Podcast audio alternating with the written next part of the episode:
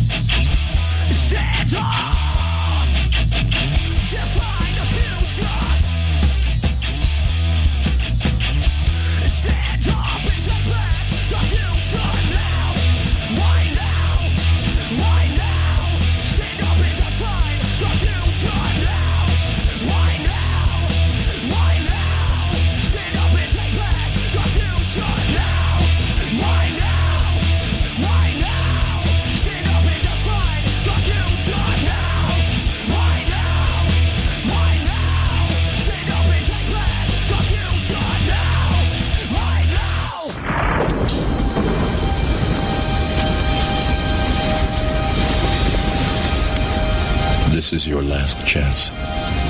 After this, there is no turning back. You take the blue pill. The story ends. You wake up in your bed and believe whatever you want to believe. You take the red pill. You stay in Wonderland. And I show you how deep the rabbit hole goes.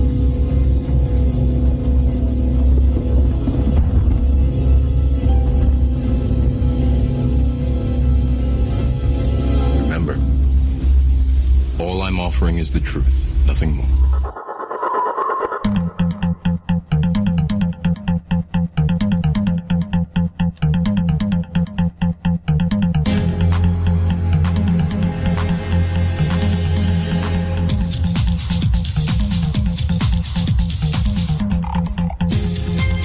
Happy New Year! How y'all doing out there? Hope you uh y'all had a lovely New Year's. Everybody was safe. Made sure nothing bad happened to you. Well, welcome to the first show of the first 52 for 2013. Man, lots of lots of things to talk about. Uh, we know that that, that uh, I know I say that every week, don't I? Lots of things to talk about. We got so much to talk about. And we do, because uh, we're still fighting this battle. We haven't won it yet. They're still uh, they're still playing all their games. They're still doing all the the evil things that they like to do. So as long as they're doing that, we'll be here doing this, talking about what's out there and what's going on. Again, I want to welcome welcome you to the first show, the first 52 of 2013. It's uh, January 5th, and I'm coming straight to you from uh, good old FEMA Region 4. Where will we end up? Where will we end up? Well, tonight uh, we won't have the the sulky smooth uh, Four Toed Jones because uh, he's not on his uh, his Skype today, so he'll be joining us for a little bit via phone. You're there, Four Toed. I am here, coming to you on a copper line landline. I haven't been on one of these in years. It's not rotary, is it? No, but it's close to it. yeah, I, I haven't used a house phone. Um, well, Lexi and I have been together five years and, uh, six years almost now. And, uh, we had one at our first house together. And I never have, I haven't had it since. It's just too damn expensive to even, uh, to even have it anymore. right. I mean, well, why do you need it? You, everybody's got cell phones. You know, nobody need, nobody needs a landline. Yeah. And, and if I'm not using my cell phone, I'm using my Skype. Right. Yeah. You know, so we don't even need it. Um, so how's your week been? How was your New Year's? My New Year's was uh, I spent it in downtown Sarasota, and uh, they have this thing where they drop the pineapple. I happened to be at a club that was right there at the pineapple. I must have seen ten thousand drunken idiots because I was a designated driver, so I was stone cold sober because I wasn't taking a chance to drive. It's seven miles back to the house, and I was like, I'm, I'm not taking a chance. You know, bad things can happen. Right, right. No, that's a good choice. Yeah, I was bored off my ass, but uh, you know, I made it home and it was safe. And the next morning, I went up to go uh, dirt bike riding up in Croom, and uh, I was not hungover. It was a great feeling. it was nice to get out there and actually have fun and not try, try to fight back a, a headache or a hangover. Yeah, um, exactly. It's been a long time. Well, actually, it hasn't been that bad for me. I've been doing much better. But yeah, it, it, you, you think back to your twenties when you'd go out partying every stinking night, you know, and you'd be up drinking all night long, and then you'd get up and you get like three or four hours sleep and get up and go to work. I used to work in the morning. So we, you know, we got off at five. We all went home, got showered, ate dinner, and we met up at the cl- at the club, and we went till two, three in the morning. So uh, I could never do that anymore. I stayed up last night working on the site and stuff, and I was up uh, till like two thirty, and I haven't done that in God knows how long. well, the friend, my friend that's here from Vermont, um, he's in party mode. We've gone out three times this week, and uh, we get home at like three o'clock, and I wake up when the sun comes up. So I'm up at seven thirty in the morning, Right. and uh, I don't like this lifestyle anymore. No, it's it's really not any fun anymore. I, I don't either. Um, it's been a long time. You know, Lexi and I will go out every once in a while, and when we do, we're lucky if we make it to midnight. You know, we'll leave the house at nine thirty, ten o'clock, and you know, if we make it to midnight, we're lucky. The one thing I have to say about the last week is I've been I have no computer. Well, I have a, a shitty computer that I picked up, uh, but that I'm not on. My cell phone doesn't work, and I've been off grid for eight days now, and I, I got to say I, I almost like it. Yeah, yeah. When I went on, when uh, Lexi and I went on our honeymoon back in uh, uh, what was that June? I think we went on the honeymoon. Um, it, it was amazing being away from everything. I mean, I didn't watch TV. I didn't do anything but get up, roll my ass to the pool and order a bucket of beer. and that's what I did for four or five days, you know, and it, it is, it's really, uh, it, it's really amazing to, uh, to, to be disconnected when you're so far into, um, all these things that we talk about all the time. Exactly, exactly. You know, like I, I, uh, I was in the gas station on uh, New Year's Eve day at like around ten o'clock in the morning, and I saw a newspaper that said, you know, that they they came to a decision about the fiscal cliff, and I was like, of course they did. Mm-hmm. Of course they're going to do eleventh hour thing. You know, Well, that's what they always like do. that for a long time, and then I, I looked at them and was like, wow, I haven't had a thought like that in days. I was like, I got to stay away from all this shit. it is, it, it is, and I, I must agree with you. It's nice to get away uh, from it and st- just step back uh, for a couple minutes. But since, uh, oh, excuse me, since you uh, brought it up, let me see if I can find it here quick enough. Did I keep that one up? Well, I guess uh, Rand Paul. I know that's on the website. I've been working on the website a lot, Dave, and uh, you haven't been around. Um, I got this the uh, the little issue fixed with the uh, with the uh, da, da, da, da, da, iTunes Uh-huh. and uh, I've been doing a lot of articles, guys. If you're listening, uh, I've been posting articles. I'm sharing articles from my other sites, um, just trying to get it out there, and I'm I'm really staying busy with it. So check the site out. I've got um, I'm posting four or five articles a day now, so uh, it, it's really keeping and rolling good. But I wanted to, since you brought up the fiscal cliff, um, did you hear Rand Paul talking about this and talking about uh, how they didn't even see the bill? No, I, of course uh, that doesn't uh, doesn't surprise me at all. But no, I did not hear. So, so what did he say? What, what did they say? That Congress didn't even read the bill yet? Well, he's saying that uh, I- I'm bringing it up right now. I, I, I wasn't on that page. I wasn't going to talk about that till later, but you brought it up. Um, he said that uh, he doesn't even know if it was printed at the time of uh, of when they voted on it. He he he didn't see a bill, and uh, Wow. and this was right on on Fox News. I got the video here. I'm just bringing it up. Um, so to, to to think that, and it's like with the healthcare bill, which I want to get into that later on today if we have tonight if we have a chance. Um, this healthcare bill, they they were told, you know, you have to pass it in order to read it. You know, do you remember Right. that whole thing? Oh yeah. So Uh, Nancy Pelosi said that. I think. Yeah, lovely Nancy Pelosi. Um, so to think that, uh, how many times does this happen? And, and then we wonder how things get through, how we get the funding for events like 9-11 or, uh, um, you know, something like that, uh, because they don't read these things. Here, I got the, uh, video up here. Let me, uh, bring her up here and I'll let you hear what he had to say. It's only like 33 seconds. But this was on a, a Sean Hannity show. The way I look at it, Sean, is that, you know, this whole debacle is just an argument for term limits as far as I'm concerned. You know, we had 10 years notice on this fiscal deadline, 10 years. And you know when they decided to address it? 10 years, one hour and 36 minutes is when they finally decide to come up with a bill. They bring the bill to the floor, which I never saw the bill. I'm not sure there was ever a bill printed, but I was told it was somewhere online at 1:36 a.m. and we voted at 1:39 a.m. This is no way to run a government. It, it, Imagine that. Does not surprise me at all. Doesn't surprise me at all. This is typical standard operating procedure. You know, Yep. They they make themselves look good um, by saying, "Oh, we, we've we've come to a bipartisan agreement." Meanwhile, they haven't done shit. And uh, before I came down here, um, I heard I think it was uh, a Senate Majority Whip. Uh, what's his name? Boner. Boner. I like saying Boner. Yeah, Boner, Uh, Boner works for me. He said he said something like, you know, this is not easy. It's going to take some time. I was like, you, you know, well, he said something about being 20 years. If it was easy, we'd have done this 20 years ago. So my response to the television that I yelled at, I was like, so you mean it's taking you 20 fucking years to figure this out? you guys are useless. Yeah, well, they are useless, and, and really, 20 years ago is when they enacted the plan to get us to where we're sitting today. So they knew what they were doing for the past 20 years. Like, like, uh, Senator Paul said there, he, uh, um, they knew about this 10 years ago. It's not like this is a surprise. And we, Right. we deal with it every year. It's, they just call it, we talked about this. I don't know if it was last week or the week before, but they just call it something different every time. You know, it's, it's the same thing every year. So, uh, yeah, that was interesting. All, all, politicians seem to want to do is just kick the can down the road a little bit, let somebody else deal with it. Well, that's all their job is to do. Know? That's, that's what they're I, there. I, don't- I don't understand. See, I, this is why I don't like government because it's all they do. Yes, we know you don't like government, Dave.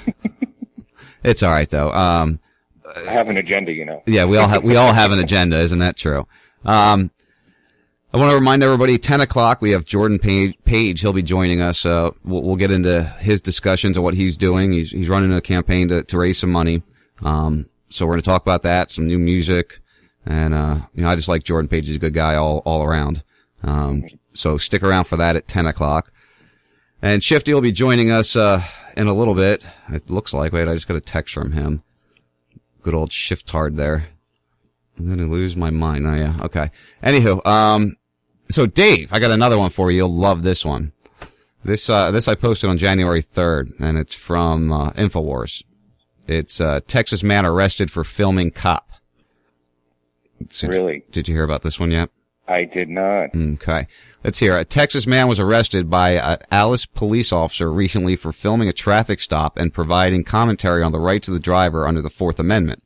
The man, 25 year old Gabriel Cabrera, began filming the incident on a cell phone while standing on his property, while Cabrera explained, presumably in, intending to upload the video at a later time, uh, that Americans should never concede their constitutional rights to police in such situations. The, offers, the officers conducted the stop, approached him, and asked him for ID. Uh, am I committing any crimes? Cabrera asked. I need to see your ID, sir, because if this ends up on YouTube or something like that, the officer later identified as Nicholas Jurza, Jerza, uh, said. Cabrera then told Jereza, I'm, I'm butchering his name, uh, that he was only that he was on private property and he would not show any ID because he was not committing any crimes. And now you're under arrest. Jereza uh, immediately fired back, attempting to cut off Cabrera, and then suggesting he could charge him with resisting arrest if he did not comply. Hold on a second. Before you go any further, mm-hmm. I, I'm gonna I'm gonna take a gamble and say that the charge is disorderly conduct. I mean, you can go on. I just I just want to throw that out there. Okay.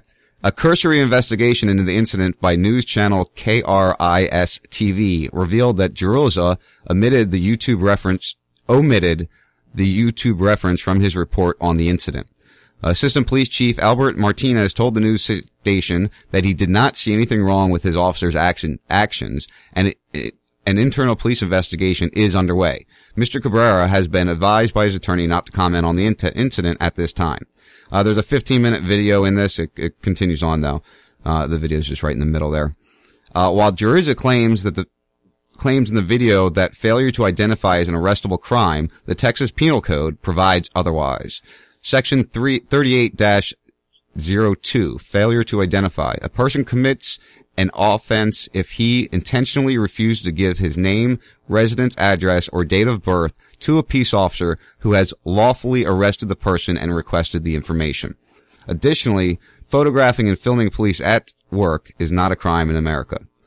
Uh, as we have repeatedly highlighted, these these rights are protected under the First Amendment. Let's see here. Where did they charge him with? They just go into other cases here. I don't. I'm not going to continue to read. It, it, sounds like they got him on uh, failure to uh, identify. Yeah, that's well. That's what they're trying to. But if you're on your own private property, you're not doing anything wrong. You don't have to identify yourself. Right. See, so nothing nothing matters. They do what they want, right. and, the, and with with impunity. The guy, the cop that did it, that that uh, raped this man's, you know, uh, constitutionally protected rights, nothing's going to happen to him. Your tax dollars will still pay for it. Yeah, it's it's it's um it's a sad condition that we live in with with things like that. Uh, I made a comment. I, I, don't think it was you, or maybe it was you, uh, about um, why we need good cops now. And I, I wish I could remember the article. It's not one of the ones I pulled up. Um, well, yeah, I think it was me that said there are no good cops. yeah, exactly. Well, as we're talking about the Fourth Amendment and the Fifth Amendment and law enforcement, I posted an article today, actually. Uh, Florida Highway Patrol conducting driver's license vehicle inspection checkpoints in January. Did you hear of this yet, sir? Because this Not is in your did town. I see that. It's I, I read the article to see where it, it's close by where I live. Right, exactly. Yeah, I mean it's it's your whole area up there. Uh, I know Rob Revere commented that he knows a lot of these roads, and most of them are back road, backwoods, uh, back roads. Yep, they're not main. They're not main areas. Like uh, Hanley Road in uh, right off of Hillsborough Avenue um, is not a main road. yeah, so I don't know the area up there, so I, I can't comment to it. Um, but ba- basically, what they're saying here uh, is Defective vehicle equipment poses da- uh, dangers to the public, and that's why the Florida Highway Patrol plans to conduct random driver's license and vehicle inspection checkpoints on dozens of Tampa Bay area roads in January. First problem I have with this, uh, other than it's a random driver's license check, we don't have a state vehicle inspection here in the state of Florida as you do in New Jersey, where I grew up, or uh, many other New York states. as well. In New York, you have to have your vehicle inspected. So now we're doing vehicle inspection checkpoints in a state that you don't even have to have your vehicle inspected, and there are no laws saying that. I mean, obviously, if your car is missing a tire, um, I- I'm sure there are laws stating for severe um, problems with a vehicle. Um, Right. Obvious The puppy has signs. to be drivable. They Yeah. can operate in a safe manner. See, the thing is, is that this is all going to be subjective. The p- people are going to they're going to bust you on shit that you know. Oh, you have a cracked taillight. Meanwhile, there's no law that says you can't drive with a cracked taillight. Well, and remember, all they're trying to do here is fill the prisons. They're, they're trying to get people with a little bit of weed, or uh, I'm I'm sure they're trying to get pill heads. Which I, you know, if anything, I'm I'm all for you know chasing down the pharmaceuticals that are being dealt out illegally. Um, I have no problem with that at all. But do you- I think you probably agree with me on that one, or I'd like to I do believe you do. I believe that people should be able to do whatever the hell they want to. I don't care if it's pharmaceutical or uh, natural. Do what you want. I, I mean, I, alcohol is not natural. Well, but there are laws and, and you have to have a prescription and when it's being abused in, remember, this is a controlled substance we're talking about. That should be controlled.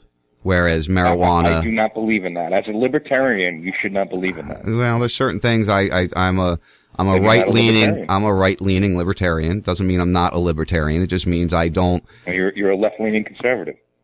yeah, I wouldn't go that far. I, I, I would never put me left leaning anywhere, please.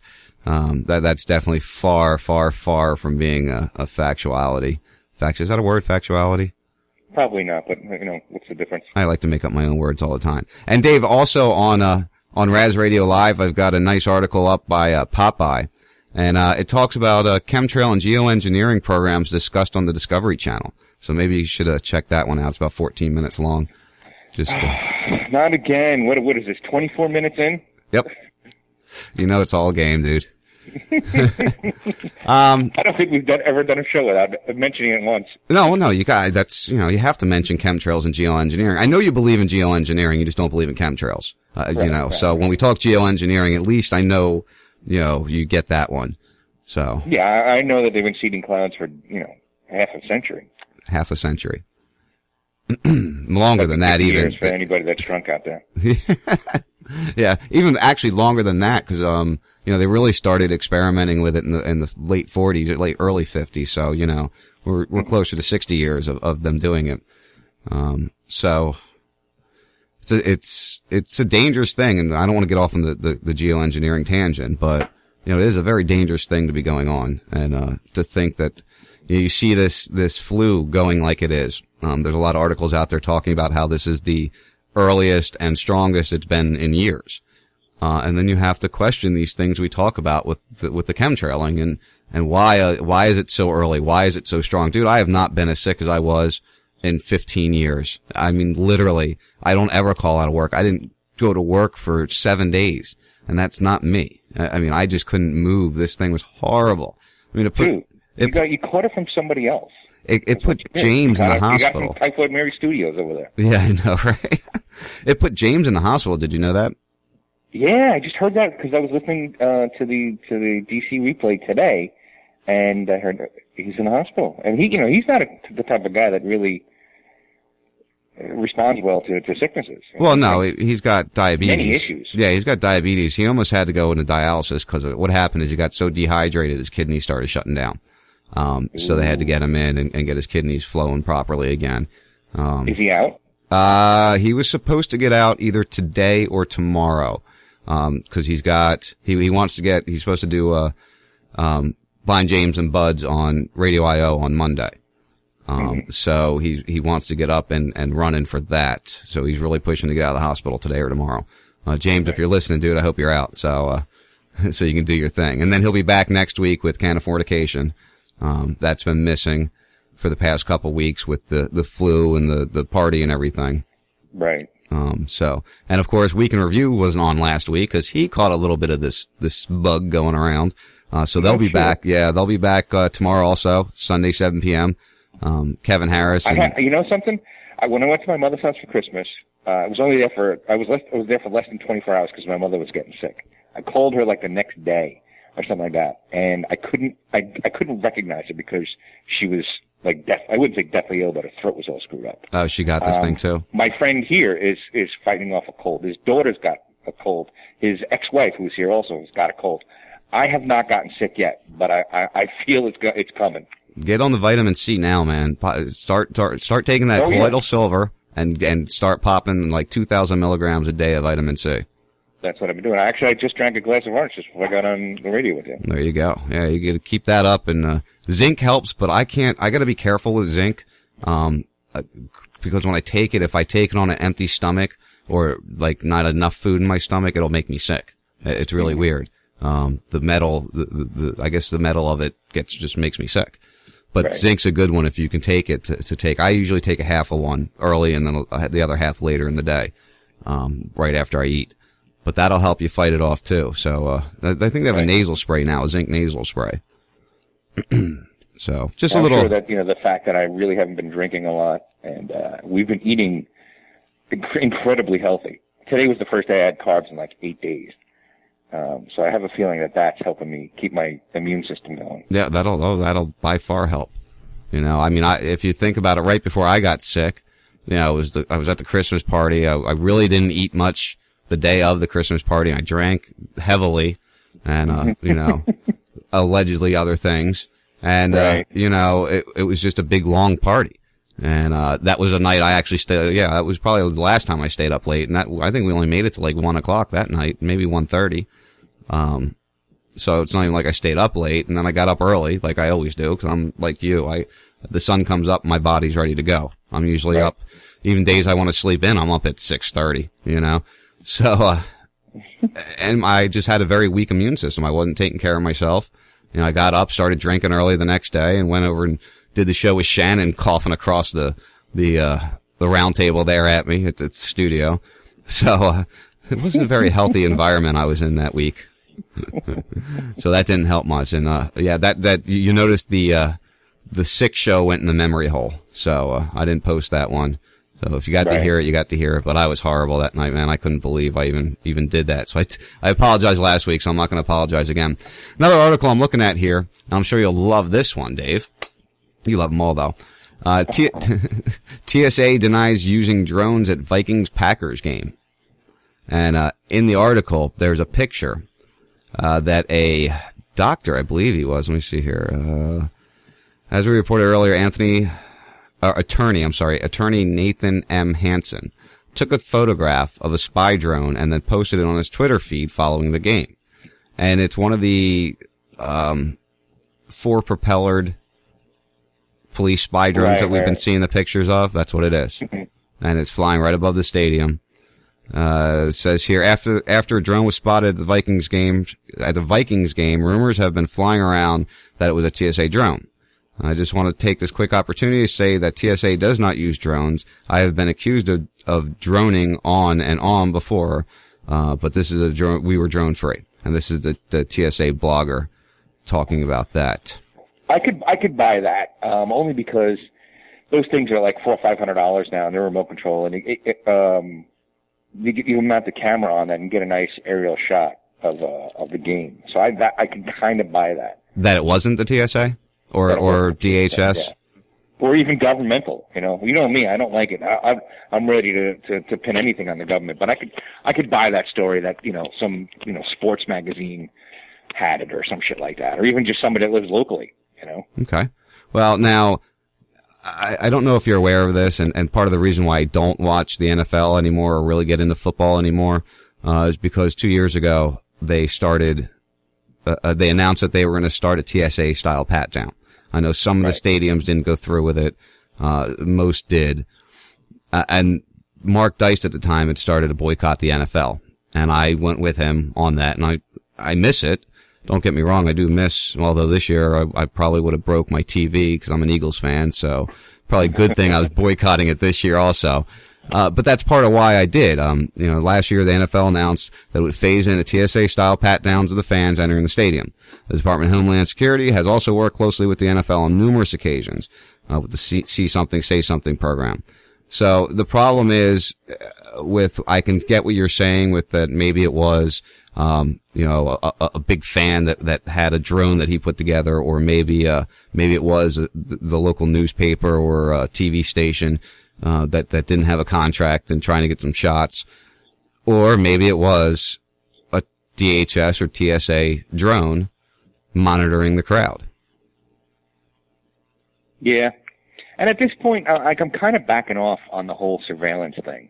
Like, you know, because the, the, the cameras that are still in Tampa, due to the RNC. Um, you know, they figured out a way that they're going to still use them. Well, we and we uh, said that too. If you recall, you go back to the shows of the RNC uh, back when we were on uh, KOA, and you'll see that we said that exact thing that they weren't going to go away when the uh, when it when it ended.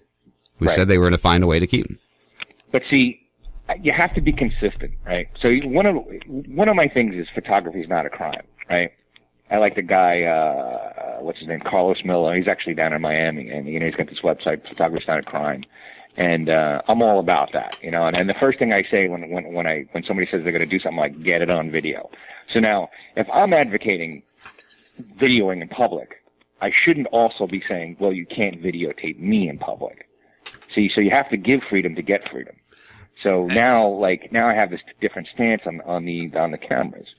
And if I'm in a public forum and there's a helicopter or, you know, a drone flying over, uh, you have to accept I want it. to be able to take a picture of it as it's taking a picture of me. Right. So and th- that's a good way to approach it. And, and I don't think, uh, you know, the, cameras are here and they're not going to go away. We know that already. Uh, I think right. we can admit that and, and agree that that's really what we got to deal with. Um, right. so what you're saying makes, you know, complete sense as long as these cameras aren't, um, peering in windows, um, things like that. I do, I do have a problem with long distance listening devices or high powered microphones and things that can pick up, you know, every little conversation. But I guess, uh, it goes along with if you're in a public street having a conversation, you're, you have to deal with it being heard. Right. See, the, delineation that I'm making, uh, that I've been making over the last year is the difference between public property and private property and, and your rights in each place. Now, private property, you should be able to do whatever the fuck you want to do, whenever you want to do, right. and and without the the uh, prying eye. You know, like a, a drone over my, you know, if I had a hundred acres worth of land and there was a drone flying over it, you damn skippy, I'm going to shoot it out of the sky. Right. Well, then that should be allowed. I would have to say. Um, right. You know, so or, my property, to you know, looking into my stuff without a warrant, or as far as I know, without a warrant. And uh, well, a warrant has to be presented to you before they can look. So uh, either way, they're they're they're not following the rules of uh, of what they're supposed to be following. yeah. I've been getting into uh into uh having fun with some change the channel. Do you ever watch his videos? Man, what do you say? And I like that guy. yeah, I, I got a nice one. Uh, this one's uh, ban the gun. It's basically uh, it's a it's a long one. It's about five minutes. It's a nice little rant. So uh, I want to let him uh, him rant on for a second here and uh, give everybody a good laugh. So uh, we're gonna run uh, run some change of channel. Ban the gun, ban the gun. Come on, man. And not only that, these anti-gun nuts have kicked up the release of names of people who in locations who have guns on the interactive map. What? Like a pedophile list. Come on, man. Y'all people didn't lost y'all's mind. If this is the case, and it is information available under the Freedom of Information, then I like the concept of a picture I found on InfoWars.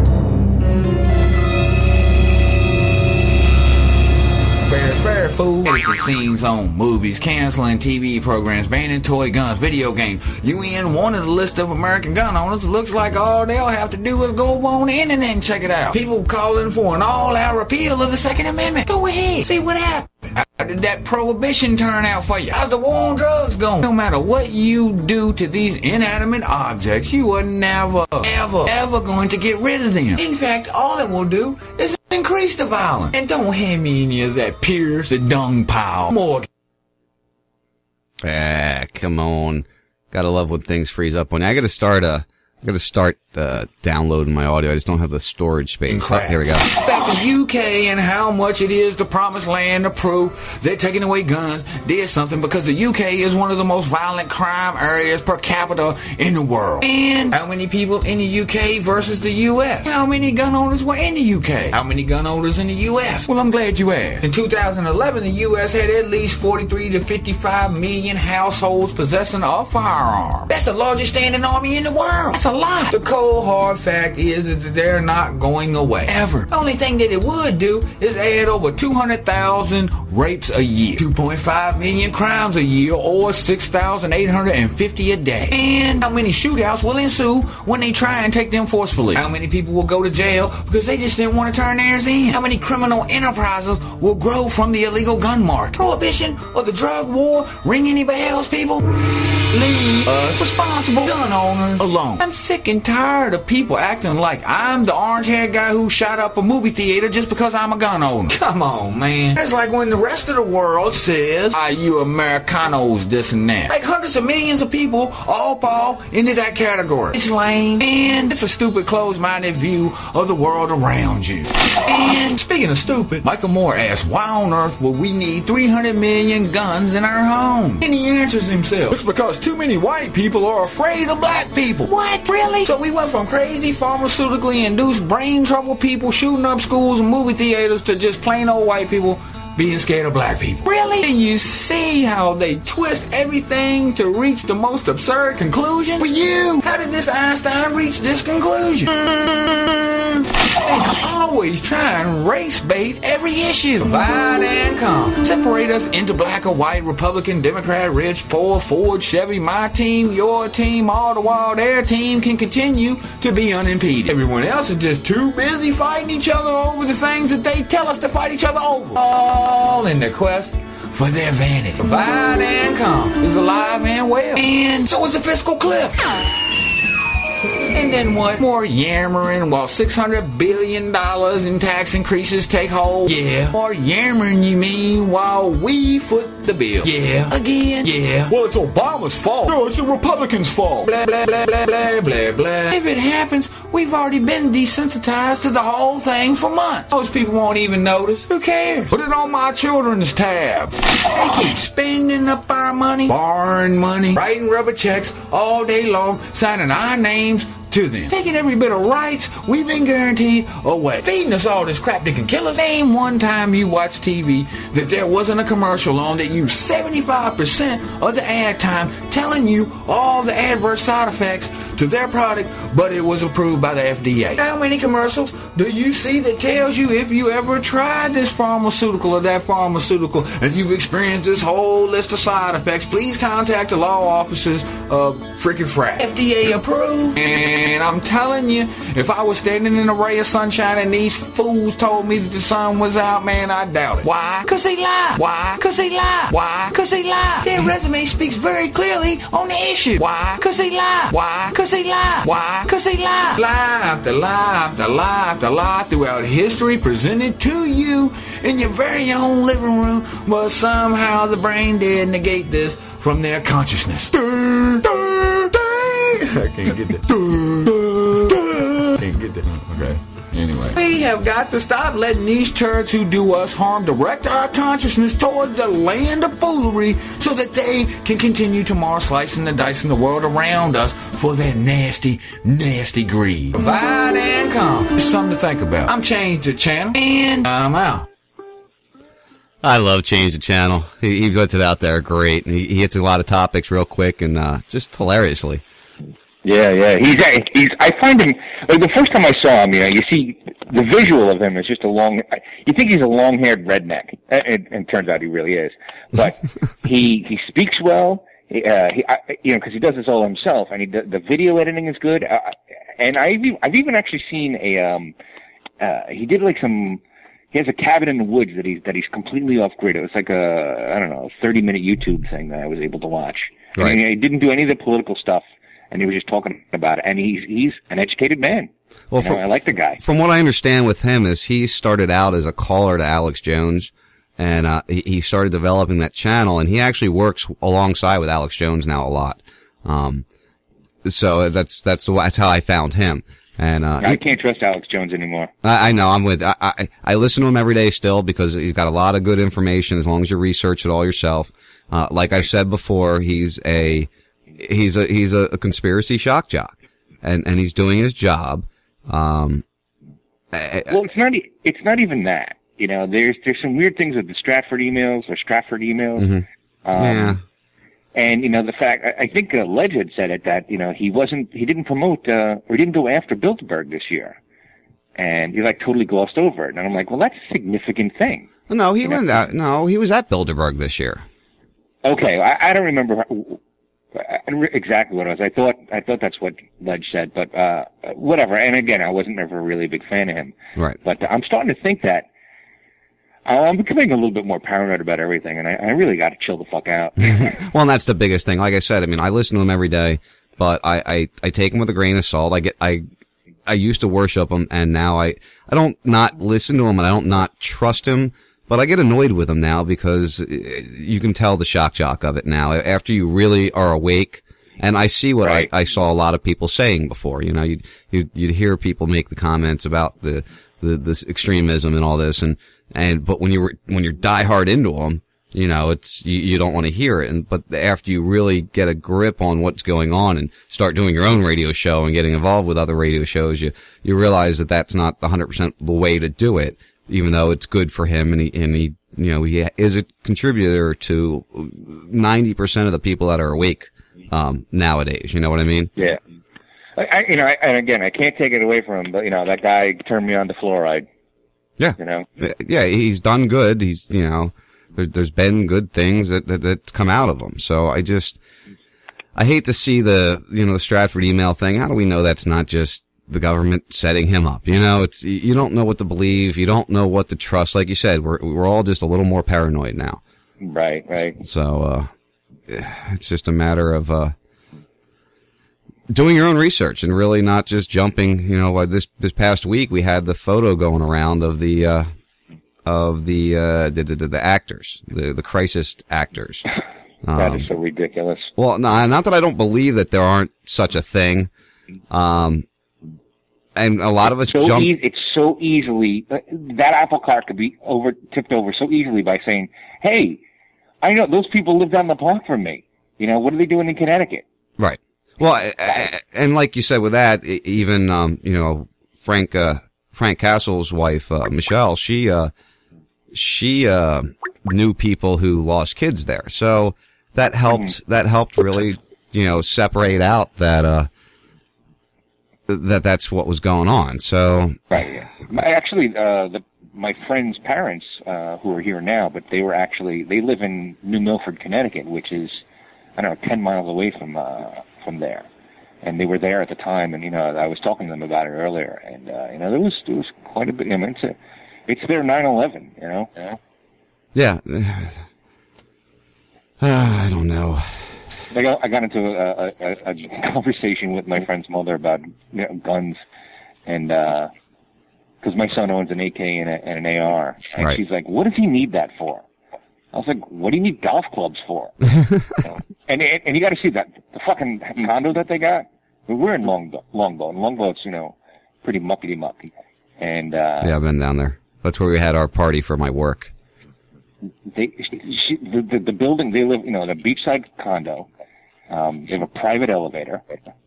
Uh and they have 1500 square feet of deck space. 1500 12 square. foot ceilings. And, and i almost wanted to say what do you need this for? But i'm not i'm not going to say because you know here i am sitting in a fucking house on a canal across the street for nothing Yeah, exactly. So you really can't complain. Somebody, uh, you know, who has their Obama phone and, and all the special things you get, and you're, you're, you're staying in probably one of the most affluent areas in, uh, in the 200 mile area that we live in here. yeah i ain't so i ain't talking shit to anybody Yeah, exactly. Guess who happens to be with us? I'm staring at his forehead right now. You're staring let me my- guess You're staring at my Shifty. forehead.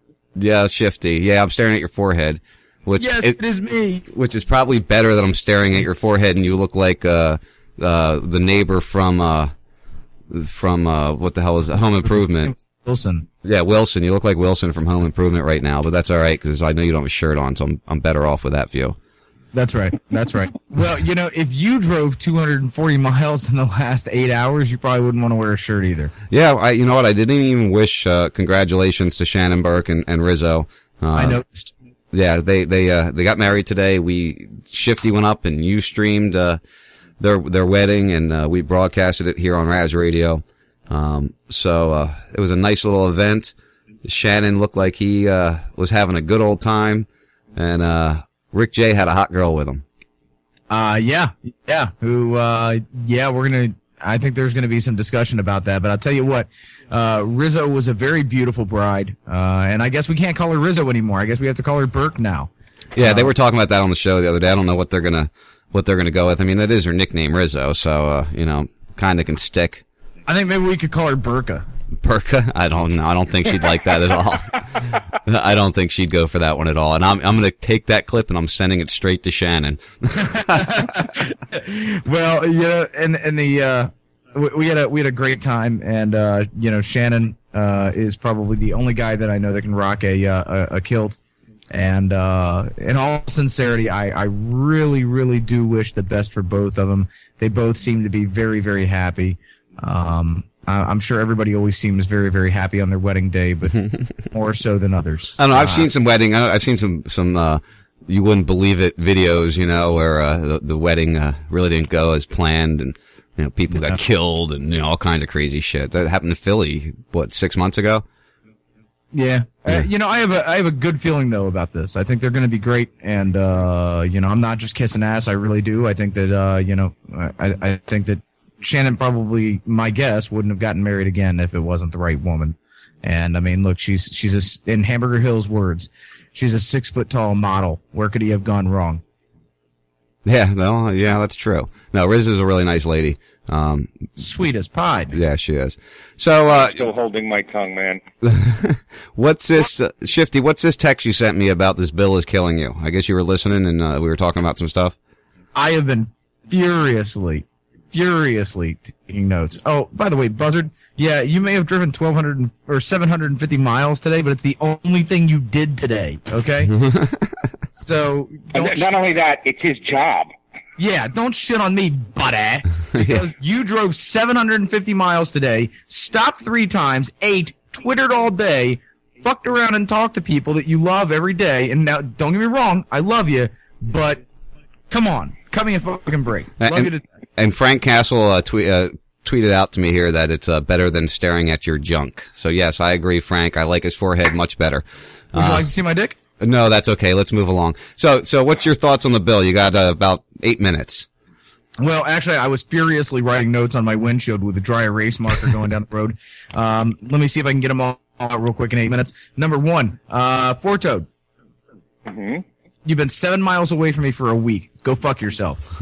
uh, number two, uh, the bill. Uh, and by the way, I'm just kidding, but you really should call me, you fucker. Uh, I The- would if I had if I had uh, the, the opportunity. I've been going out, or I've been I've been up in Brooksville, and tonight, you know, I'm home because because my friend's got my truck. He's out on a fucking date. Mm-hmm. Do you hear that New York accent coming out as he tries to get defensive? Yeah, I heard, I heard it exactly. I was out with the truck and the fucking bee, motherfucker. fucking Brooklyn. Frank Castle will appreciate that. Yeah, well, What's wrong with you? Anyway, um, I, I I love Frank Castle. I'm just kidding. Uh, Frank, don't beat me up. You're a lot bigger than me. Um, anyway, the bill. the bill. Let's get to the bill. The bill is a big, big, big problem for me because he came out all over the media and said, we're not going to raise taxes on the middle class. We're not going to increase the revenue of this country. We're just going to try to, you know, push everything together and it's only going to be the top 2%. Even the news, even the, the headlines, top 2% until somebody finally read the fucking bill. Once somebody finally read the bill, they found out all of us are getting taxed. Now listen, I'm okay with that. I think we all need to be taxed. Fortrode, hold on. Uh, I, I can hear your mind starting to wind up. But the thing is, I don't mind that. I mind it because I was told they weren't going to do it. You know, it, it's it's it's like it, it, it it's it's like uh So you you like to just be told you're getting fucked. well yeah you know it, it's, it's, it's kind of like a at least use some KY or something, you know? What, can't you just never be do. nice about they it? always go in dry, man. They always I go in know. dry. It's kind of like a girl's gonna lick your asshole, right? You want her to give you like a little update, like, "Hey, I just want to let you know, you know, I'm licking your balls. I think we're gonna get to your butthole soon." You know, Here I- comes the pinky. Watch out. right. I I, don't mean, know about you, but when, when that happens to me, I like the surprise. rock the pinky, but tell me about it. Yeah. You know, I'm not big on the surprise. well, and that's the thing. And, and like, uh, I don't, did you hear the video clip of uh, Rand Paul ear- earlier? Shifty. uh, yes, I did. I Okay. did. So if that is a factual statement that he's making, um, there's no, they, they, they didn't read, even read the bill. They didn't even get a chance to read it. So now hold I on. never read the bill. The, the bills are crafted by uh, the lobbyist, yeah, right? Yeah, exactly. It's some backroom deal, Right. And then it, you know, most of the people are too. Most of the politicians are too fucking stupid to read these bills. No, they're They just have there to make money. What's going on? They're just there to make their money while they're there. Listen, hold on, you two, Chris or Shifty and uh and Foretold. Hold on, I got a caller on here nine two eight. I'm thinking it might be somebody I know. Hey, everybody, what's going on? Hey, what's up, Kev? How you doing, brother? I, I don't. Did you guys cover the Illinois House bill that tried covering the shut guns down up there? No, I didn't get. We didn't get to that one yet. Uh, go ahead and run with it. Good. I was checking because uh, that really pissed me off because I'm from Illinois and I know a lot of time, but they tried taking all the guns away from everybody and at least registering them from what I could read. I didn't get that deep into it, but Right. Yeah. They well, they were going to register them, but they were going to do a uh, a forced confiscation if they didn't feel they wanted to uh, allot um you to keep that weapon. That that was part Yeah, of it. That's also part of the Feinstein bill. The Feinstein. Watch what that bitch is yeah, doing. fuck her. Doesn't Fein, doesn't Feinstein have her own concealed weapon? Uh, yeah, of course she does. She talks about it in a clip from the 80s, uh, where somebody tried to assault her husband, she, or tried to assault her while she was on her way to, uh, visit her husband in the hospital. And, uh, um, that's when she decided to get a weapon. Um, and, and to top it off, all these people going for gun control, and this is a big argument you're seeing out there, um, most of them hire their own armed guards to protect them, or they're, they've got armed guards issued to them by the U.S. government. So, you know, keep in mind that, that these people are protected. They just don't want us protected. That's exactly right. They don't want us to. They want it. They don't want us to have it. Mm-hmm. Mm-hmm. Go ahead, I, I, I heard. I heard a little bit about the president talking about uh, these uh, gun show loopholes. And I'm like, these guns that were used in these last spate of of shootings over the last six eight months were all legally purchased firearms, aside from the, the Connecticut one where the guy stole it from his mother. But you know, they're they're addressing shit that is not the problem. That's typical fucking government. Well, and I don't understand the gun show loophole anyway, um, unless they're talking about the private sale, which is, is um, sometimes done at gun shows. I could explain it in detail. Well, I, but well, then give it to me because I don't. I, I don't give you the see because I've gone to I've gone to gun shows. I purchased a gun at a gun show. I purchased a handgun at a gun show. I had to wait three days, have the gun delivered from the people I purchased it to to the closest gun shop to me, and that's where I had to go pick it up. The gun That's show. that's here. That's here in Florida. All right? Mm-hmm. In New York, and I've told the story before, where I used to. I had two 380s that I got from a guy in Brooklyn because they wouldn't. I, I was denied a target permit. So I was like, "Fuck this," and I called a friend in Brooklyn, and I got. two You got it from a guy from a guy. Yeah, we got no, you. No serial numbers. Now, the problem for me and getting those guns was ammo, and I couldn't go to a regular store to get ammo because you had to show proof of. You had to show a license. Where did I get my gun? Where did I get my ammo? Gun shows. Oh, okay. So up up there, you can buy ammo without licensing. Exactly. Okay. Go ahead, Kevin. know, I know you've been trying to jump in I'm- there. Well, but where I'm from, I'm from Illinois, and they had the FOID card, firearm firearm owner identification card, and you registered it. It was all good. Down here in Arizona, you need a driver's license. You can conceal and carry. And I like to see them to try to take any guns from these fucking hillbillies down here in the sand. Okay, I mean, Yeah. Yeah, and you can have. Hey, uh, Kevin, um, since you you don't have, they don't actually have a concealed weapons permit. You know what happened up in the, what is it, uh, northern New York or New York when they uh, the, uh, a newspaper uh, published the names and addresses to uh, concealed weapons permit Right. holders.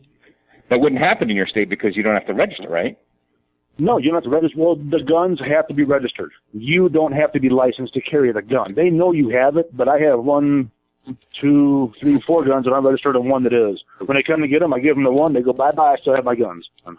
you know, it's All right, so so you so you're you actually have public information, you know, down at the the government that you own, you know, legally own firearms. Whereas like Vermont, uh, they don't know. Like that that Freedom of Information Act uh, request would not come bear fruit in Vermont. It only did it in New York because you have to register for shit like that. I don't know the the registration as far as public information on firearms. I, I know that Arizona is a real big state about carrying. They passed it July 2010 down here where conceal and carry does not require a permit because it's a God-given constitutional right to carry a fucking gun. Well, yeah. Don't don't disagree with that at all. Um, all right, Shifty, we uh, we're, we're bouncing around here. We're starbursting a little bit. Uh, Kevin came in and wanted to talk about guns. I know you still got some comments you wanted to make on that bill. And Kevin, if you have anything on that, you're welcome to, to share that. Uh, no, I'm done. I'll sit here and listen. Shut my mouth. All right. Go ahead, Chef. Well, actually, I was kind of done with the bill. You know, the, the thing is, is we all are going to end up needing to pay in. I've talked about that. We talked about what it is that we're going to need to do, in my opinion, and that is we're all going to have to give a little bit more. We're all going to have to suffer a little bit more, and it's not going to be what we like. Uh, Yes, it's- we it's all must be- pay the debt we don't really owe. We all must pay that debt. Yeah, All right, it's so gonna- why, why why do we all have to suffer a little bit more when nothing's going to happen from it? It's just going to get worse. Why do why doesn't the government scale back? well, that, know, I- why do we always have to keep giving more and more and more? Uh, listen, I agree with that. I think everything is going to have to come in more to the middle. We need everything. Spending needs to come down. Uh, you know, uh, government needs to shrink and revenue needs to increase. We need to do shit all the way across the board and it's going to hurt. Okay. It's really going to hurt. But we What's going to hurt? Why does it have to hurt? Why does it have to hurt? Because you can't have an Obama phone anymore. That's okay. I'm I'm you, I'll be the first one to say take it away and and stop charging the people of this country for it. Take I'm- away I'm- my food stamps. Stop charging the people of this country for it. You know, Right, I would I- give it up in a fucking heartbeat because I, you know what, I I could get around it. I can get around. You know, I, I can go to uh, missions and get food if I needed it. it. Right. And and listen, and, and I'm not being personal towards you. Uh, that's not a personal. No, that's fine. I, that, that's Uh, it's not a personal problem. thing. I don't want you to come here and kick my ass or anything. I mean, you know, Well, you're a big no, guy. I mean, well, it- fuck if it get him to visit. I mean, he's seven miles away and it's been a week. Uh, but you know, the thing is, you fucking asshole. Anyway, uh, the, the point is, is it's not personal. But w- what you find as something that might be workable and you could figure it out and you're not going to starve. I mean, you're going to be okay. You'll go hunt if you have to. You go fish if you have to. You'll figure it out there's a lot of people out there that that feel like that's going to really be suffering to not have their free Obama phone. What's our problem? But That's tough shit. Yeah, you that's know, their this problem. country was built on on on uh, hard knocks. You know, the people that came over here and and and uh, Whoa, whoa, settled whoa. this land, The- uh, did, it wasn't easy for them. dude, we are so far away from fucking hard knocks right now. It's not even funny. Okay, people that work at Best Buy for seven twenty five an hour have iPhones. Okay, what is wrong with us? I don't know. We've become a, a nation of excess.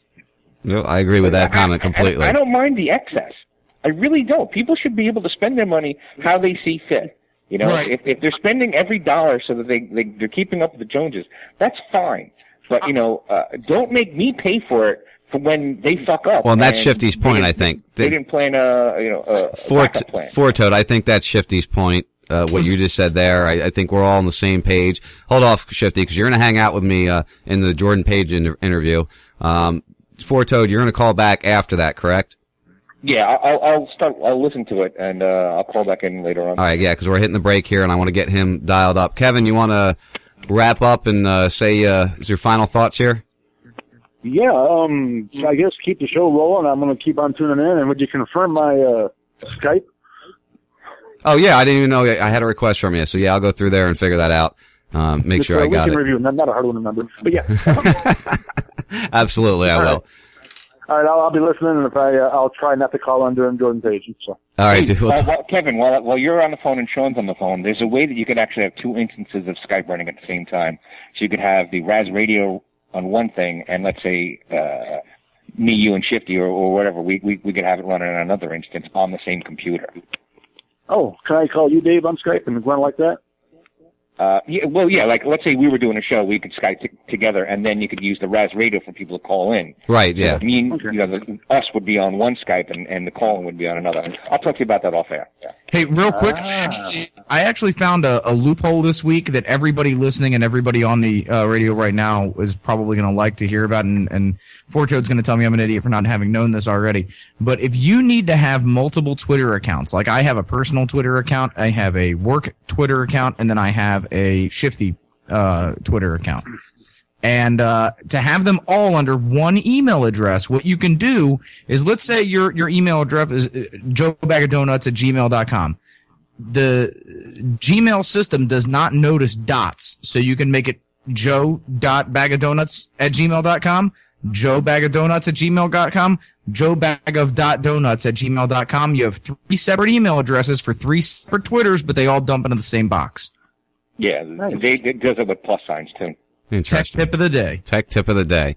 All right. So now that we've got the shifty tech tip of the day, we're gonna have uh, gonna have Jordan Page joining us at ten uh, in a couple of minutes here, right after this break. Uh, we're gonna get into what he's got going on and what's going on in the world. Uh, I won't be taking any calls during that. Uh, maybe the second half, we'll see what he feels. Uh, 941-421-0401 will be that number. You can join us in the chat room. I saw that got busy. Got uh, Frank Castle from Heist Clicks in there, uh, some shouting some good stuff out. And you know, we're going to continue rocking on. I can't wait to hear what Jordan's got going on and what he's going to talk about.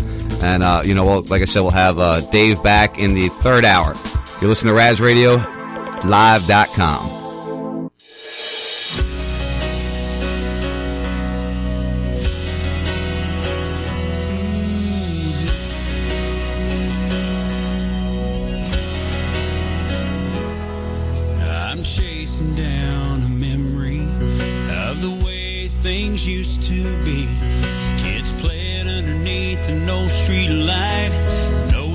safe when they laid down at night. I'm looking for something I ain't seen in a while. I'm looking for a factory where a man can feed his family. Not worried about them moving it south, closing the doors and shutting her down tomorrow. I'm looking for America.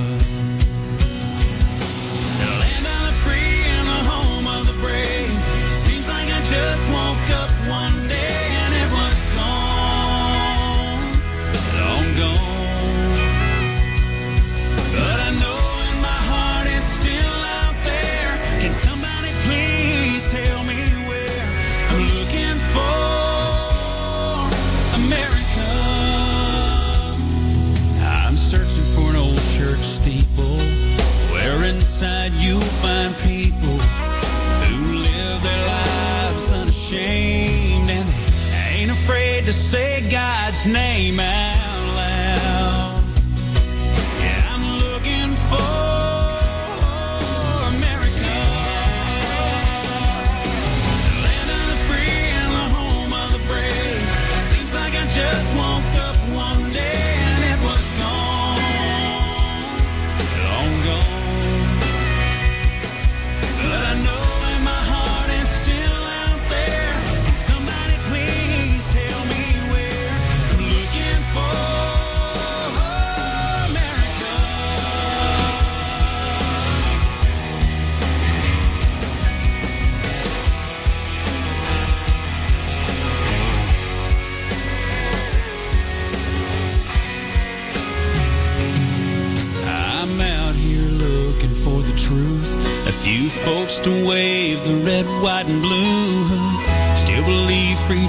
isn't free,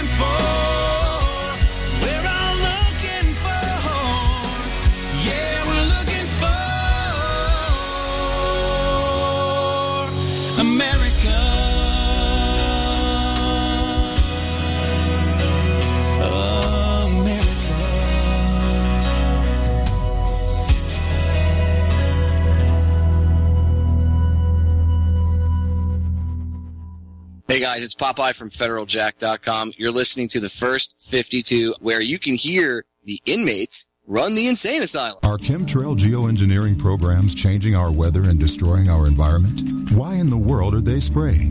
They want to create a storm in the southeast, then they'll start engineering out over the North Pacific. That's where the trailies will be. Find out why critics are calling Why in the World Are They Spraying the most important film that is revolutionizing the environmental movement.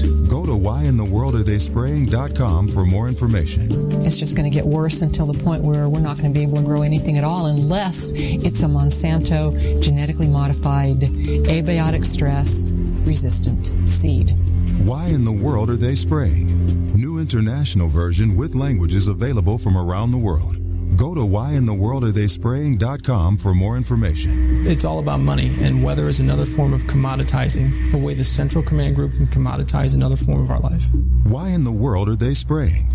And if you control the weather, you're going to control the planet. It's that simple.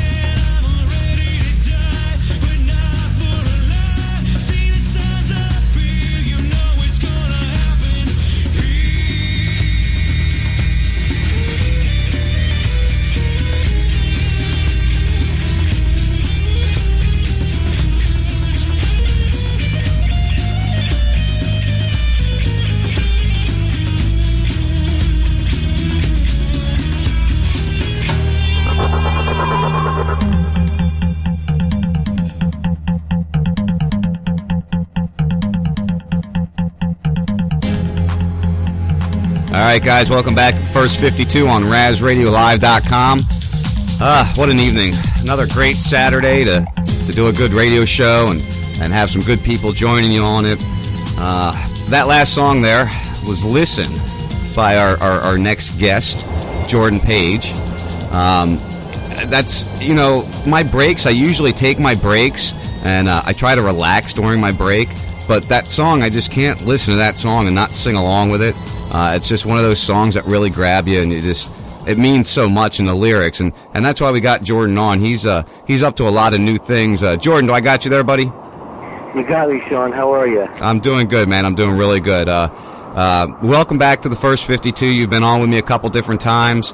Um, and, uh, you know, I just, I'm, I'm really happy to have you. We're going to talk about, uh, your Indiegogo, uh, campaign that you have going on. You got some new music coming. Absolutely, absolutely. Well, I've got uh, I've got a new album I want to record, and uh, it's the best stuff I've done to date. I think. You know, I, I, I'm I'm pretty uh, pretty excited about it, and you know, I had a couple of um, opportunities to to get some private funding and, and for, for for the label and to to put this album out, but I didn't. I didn't want to be, you know, forty grand in debt, you know. Right, I- and so I, I gave it some thought. Jo- Jordan, listen, what- David Crowley, Jordan, who is the director of the upcoming Gray State film, uh, suggested that I try this Indiegogo campaign that they did, and they, they raised quite a bit of money. They, they actually raised more than their goal um, in their campaign, and uh, to, to get to get their film um, going.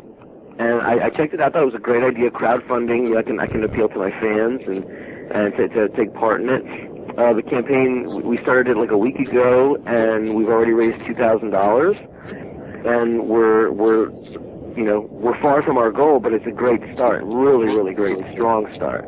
That's And, good. um, Listen, Jordan, real fast. I don't want to interrupt you because I want to make sure this gets out and everybody hears you. But we've got a really bad connection.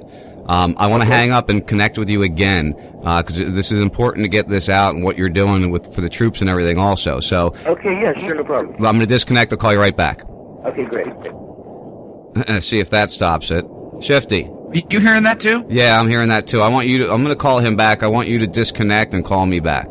Yeah, you're. It's like oh, Yeah. okay. We're going to do a live connect here with. Uh, yeah, there. Good. It went away. So it was on uh, Shifty's end. It looks like. Jordan, we got you back, buddy. I'm here. All right, that. Oh my God, so much. Oh yeah, Is that better? so- yeah, much better, man. Now, Oh, that's all Let Let's go over your. Uh, let, let's start from from step one here. Um, okay. You've got uh, this Indiegogo campaign. You're trying to do a new album. Along with that album, you're trying to do some uh, support of the troops and everything. You don't want to go broke getting it done because we know that you don't have, you know, a big record label backing you, and and all your stuff is done on the side. You've been working with the Ron Paul campaign for the past year and a half, a year, year and a half or so. So I'm sure everything's real tight. So the point of this program is to help you get the record together, and what else? Yeah, well, we're we're looking for support from the public. You know, the the Ron Paul movement, such as it is, is alive and well, and I think people are just looking for something to be part of, something to do. You know, a lot a lot of people are taking a break, or they're kind of piecing out, or just or just kind of seeing from the sidelines what's going on. And some people are still very very active, and I'm trying to encourage people that to keep going and you know, with all the things that are going on, Sean, like the proposed gun ban legislation, now the NDAA that was just passed, uh, basically legalizes propaganda uh, to control our minds, like one giant psyop. I mean, Right. it's important to get some other information out there. And uh, you know, so so the group of folks that I really really want to impact is our troops, and you know, I, I'd like to take the message of liberty to them. You know, I, I meet I meet young uh, soldiers in airports all the time when I travel doing shows, and I I engage them in conversation and I ask them if they've ever actually read the Constitution, and many many times, the vast majority of times, they have not. And we're talking kids that are, you know, 18, 19 years old. That, that, they've they've taken an oath to, to you defend know, it. A, a, a, life and death oath to to protect and uphold the Constitution of the United States, and they've never even read the document. I'll, I'll give them a pocket copy and tell them to check it out. It's a, you know, I mean, this this is what you've sworn to uphold. You should know what it is. And so, we were talking about this in Tampa at, at the at the breakfast table. Me and Stewart Rhodes and Michelle and Bergia, and we we we thought about doing a, a military um, base concert tour uh, in partnership with Oath Keepers. And Stewart Rhodes is the founder of Oath Keepers, and Michelle um, is pretty high up in that and works with him. And she also helps to book my tours. And we we said, why don't we combine, you know, my, my music and, and the message of Oath Keepers and the mission, and go to the troops and put on free concerts for the troops, and you know, thank them for their you know willingness to put themselves in harm's way, but also at the same time help them to understand what it is exactly that they are a part of. Um, and so we want to we want to hit every major base in the country. And we need to raise money to do that. I mean, we're not trying to you know get rich off of doing this. We're trying to raise like eighty five hundred bucks per show. We have a we have a first rate A grade concert uh, company that uh, is going to be providing sound, light, staging, crew, all that. Um, we're trying to raise enough money to eighty five hundred bucks would be enough to get it all done with my full band, with Rebel Inc. from Baltimore as well Nice. to co-headline with me and have Stewart Rhodes come and speak to the troops in between sets. So we want it to be free for the troops, and that's why. Now, my question, I guess my question on this, Jordan, is, um, uh, I don't see military bases being very accepting, uh, accepting to, uh, Oath Keepers and yourself and Rebel Inc. coming well, exactly, on. and that's why we're not going to do it right on the base. We're going to be uh, go, we're going after venues that are you know within walking distance from the bases where soldiers tend to frequent, and we'll be promoting it on the bases. We have we have you know street teams full of volunteers who are, are ready to take you know DVDs and CDs and flyers onto the base and hand them out to the soldiers and tell them you have free concert, come check it out. And it's not going to be overly you know preaching and, and, and in their face. It's just going to be, you know, pre- present, presenting the message to them in a non-threatening way, which is through music, and Right. to get them charged up and they like the music. They can take the literature home with them, and they can start thinking about what they're doing. And and the reason that we I really wanted to g- kind of go gung ho ahead with this is back in November, I was in Nashville doing a show, um, the Music City Liberty Fest, and uh, a soldier came up to me in his full fatigues. His name was Scott, and he so he told me that he came there to see me specifically to meet me because he was in Afghanistan and was out in the desert with his squad and they had very limited internet access but they had it for a couple of hours and he was able to get on YouTube. And was surfing YouTube and found my Liberty music video and he said he watched it like four or five times and that was the moment when he started to question what he was a part of. You know and that really blew me away. We talked for like an hour and, and that really made me want to go forward with this you know because you know music is a powerful you know medium for social change. It's like uh you know it it, it just gets in you and and we want to uh we want to empower you know our like the troops to to make the right decisions and ultimately to not shoot us when the time comes Yeah, you know, and i think that time is uh is just down the road and it, I think it's pretty. It, it's a pretty important, you know, group to focus on, to focus our efforts of education. Well, yeah, by far, because, uh, you know, everybody, uh, with this whole gun grabbing, gun control, uh, shootings happening all over the place, um, everybody always defends, well, they'll never be able to take the guns. Uh, the U.S. troops won't do that. And, and hopefully with the work of, of Oath Keepers, of yourself, of, of Rebel Inc., of, of, uh, you know, everybody out there pushing and, and driving this, um, they will have the knowledge to know that this is coming and, and won't, um, follow that order. Uh, we can only hope that, that, that you're going to get through to them and, and, and the rest of us will be able to do that. The next problem is, will they defend us from the U.S. Tro- the UN troops that, that'll take their place to come get those weapons? Well, hopefully, you know, I mean, we, we have to remember something about the war machine. It's made of human beings. It's made of flesh and blood. You know, all that hardware that we that that we've uh, you know accrued that, that the military has accrued is worthless if people won't pull the trigger. You know, I mean, the machine is made of human beings. You know, real real people who who have families, who have who have consciences, and they have, but they have to be broken from their programming, and and and, and just being turned into machines, being that that just follow orders. You know, uh, indiscriminately. You know, we have to help them to understand they ha- they not only have the right to disobey unlawful illegal orders, but they have the responsibility to do so. Right. You know, they like they're they're, they're taking an oath not to the military. They're taking an oath to uphold the Constitution and the Bill of Rights. You know, and and confiscating people's firearms is uh, or or or in, indefinitely detaining people or any any number of, of things that totalitarian regimes do following confiscation um, is completely antithetical to what they are swearing with with their lives to do. Right. So as long as they understand that, then they can make a choice. And some of them will still choose the wrong path. But you know, if we could, if we do a show, and there's 300 people there, and out of 300 people, 30 of them really get it, then that's 30 people, maybe from a squad or a battalion, that when the time comes, will do the right thing and and and their and and their fellow soldiers their brothers and sisters will will will do the right thing too because of their example through leadership. Right, exactly. so it's it's it's just about freeing minds. I mean it's, a soldier's mind is no different than anybody else's mind. We're just trying to free it because they've you know they they're they're part of the machine that seeks to destroy you know everything that that that we're about. And and they're all pawns in a game. I mean all of us in some way are pawns in a game, eh, whether we know it or not.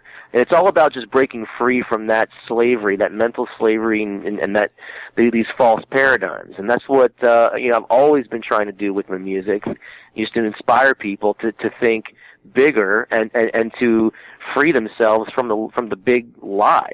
Well, as we're talking about your music, um, I have queued up. Uh, there's a video that's on your the Indiegogo page, and it's uh, it says Jordan Page, "Arm Yourself," Act Three. Now it's eight minutes, but I've got it queued up to where the song starts. Play that stuff. Let, let's let's talk. Well, let's talk about because I, I I'm past where you describe it. So why don't you uh, describe um, "Arm Yourself" Act Three and why it's called Act Three? Sure. Well, Arm Yourselves was a song that just like happened to me. You know, it just I, I heard the music in my mind and I just put pen to paper and then there it was. Um and and it it really gets down to to the the, the heart of the issue that you know no no one's going to save you. You're going to have to save yourself. And I tell people in the song, you know, arm yourselves for the hammer is crashing down and that I tell them, you know, it's it's not just about guns. You know, like like automatically, like my mother-in-law thought the song was just about yay yay guns guns guns rah rah rah. That's not it. You know, I tell people to, in the first chorus to arm themselves with their with their faith, whatever that may be. You know, to arm them, and then to arm themselves with their with their guns, with the, with their with force, and then finally to arm themselves with the truth. Because if you have those three things, you know, the rest will sort itself out.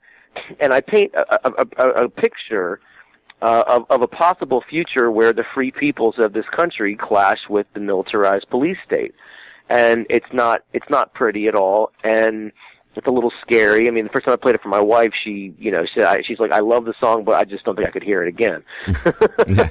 Well, uh, she, she's heard it since then, and, and and the song ends with the, the with, with the notion that the stage is set. The words are the stage is set, and I foresee a sold out show begin Act Three, and then Act Three is the second song in in this two song uh, saga that is an instrumental battle scene where you know if you can imagine like you know like like the way that Pink Floyd used to do instru- instrumental songs with samples and sound effects and all this kind of things.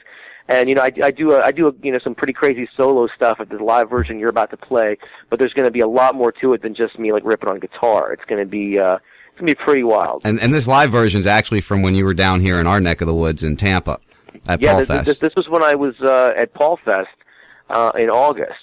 Yeah. it was it was and and that that was a new song. It was I ju- basically just written that song, um, not not very long before that. I think we talked about that because that was uh, I was in D- uh, in studio with DC and we called you when we had Kokesh in in the studio. Right. And uh, we talked that night, and I think you talked about this song. Now that I'm li- hearing you talk about it again, I think you talked about it a little bit that night also.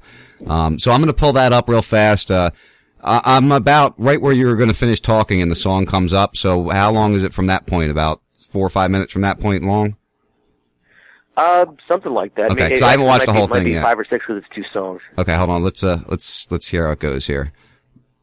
it's going to raise some pulses, but ultimately it's meant to empower you and to help you not be afraid.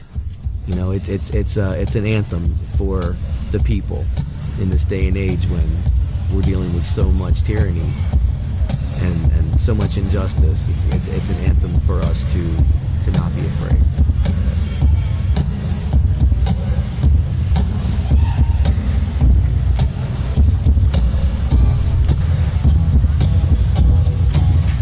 This is called Arm Yourselves.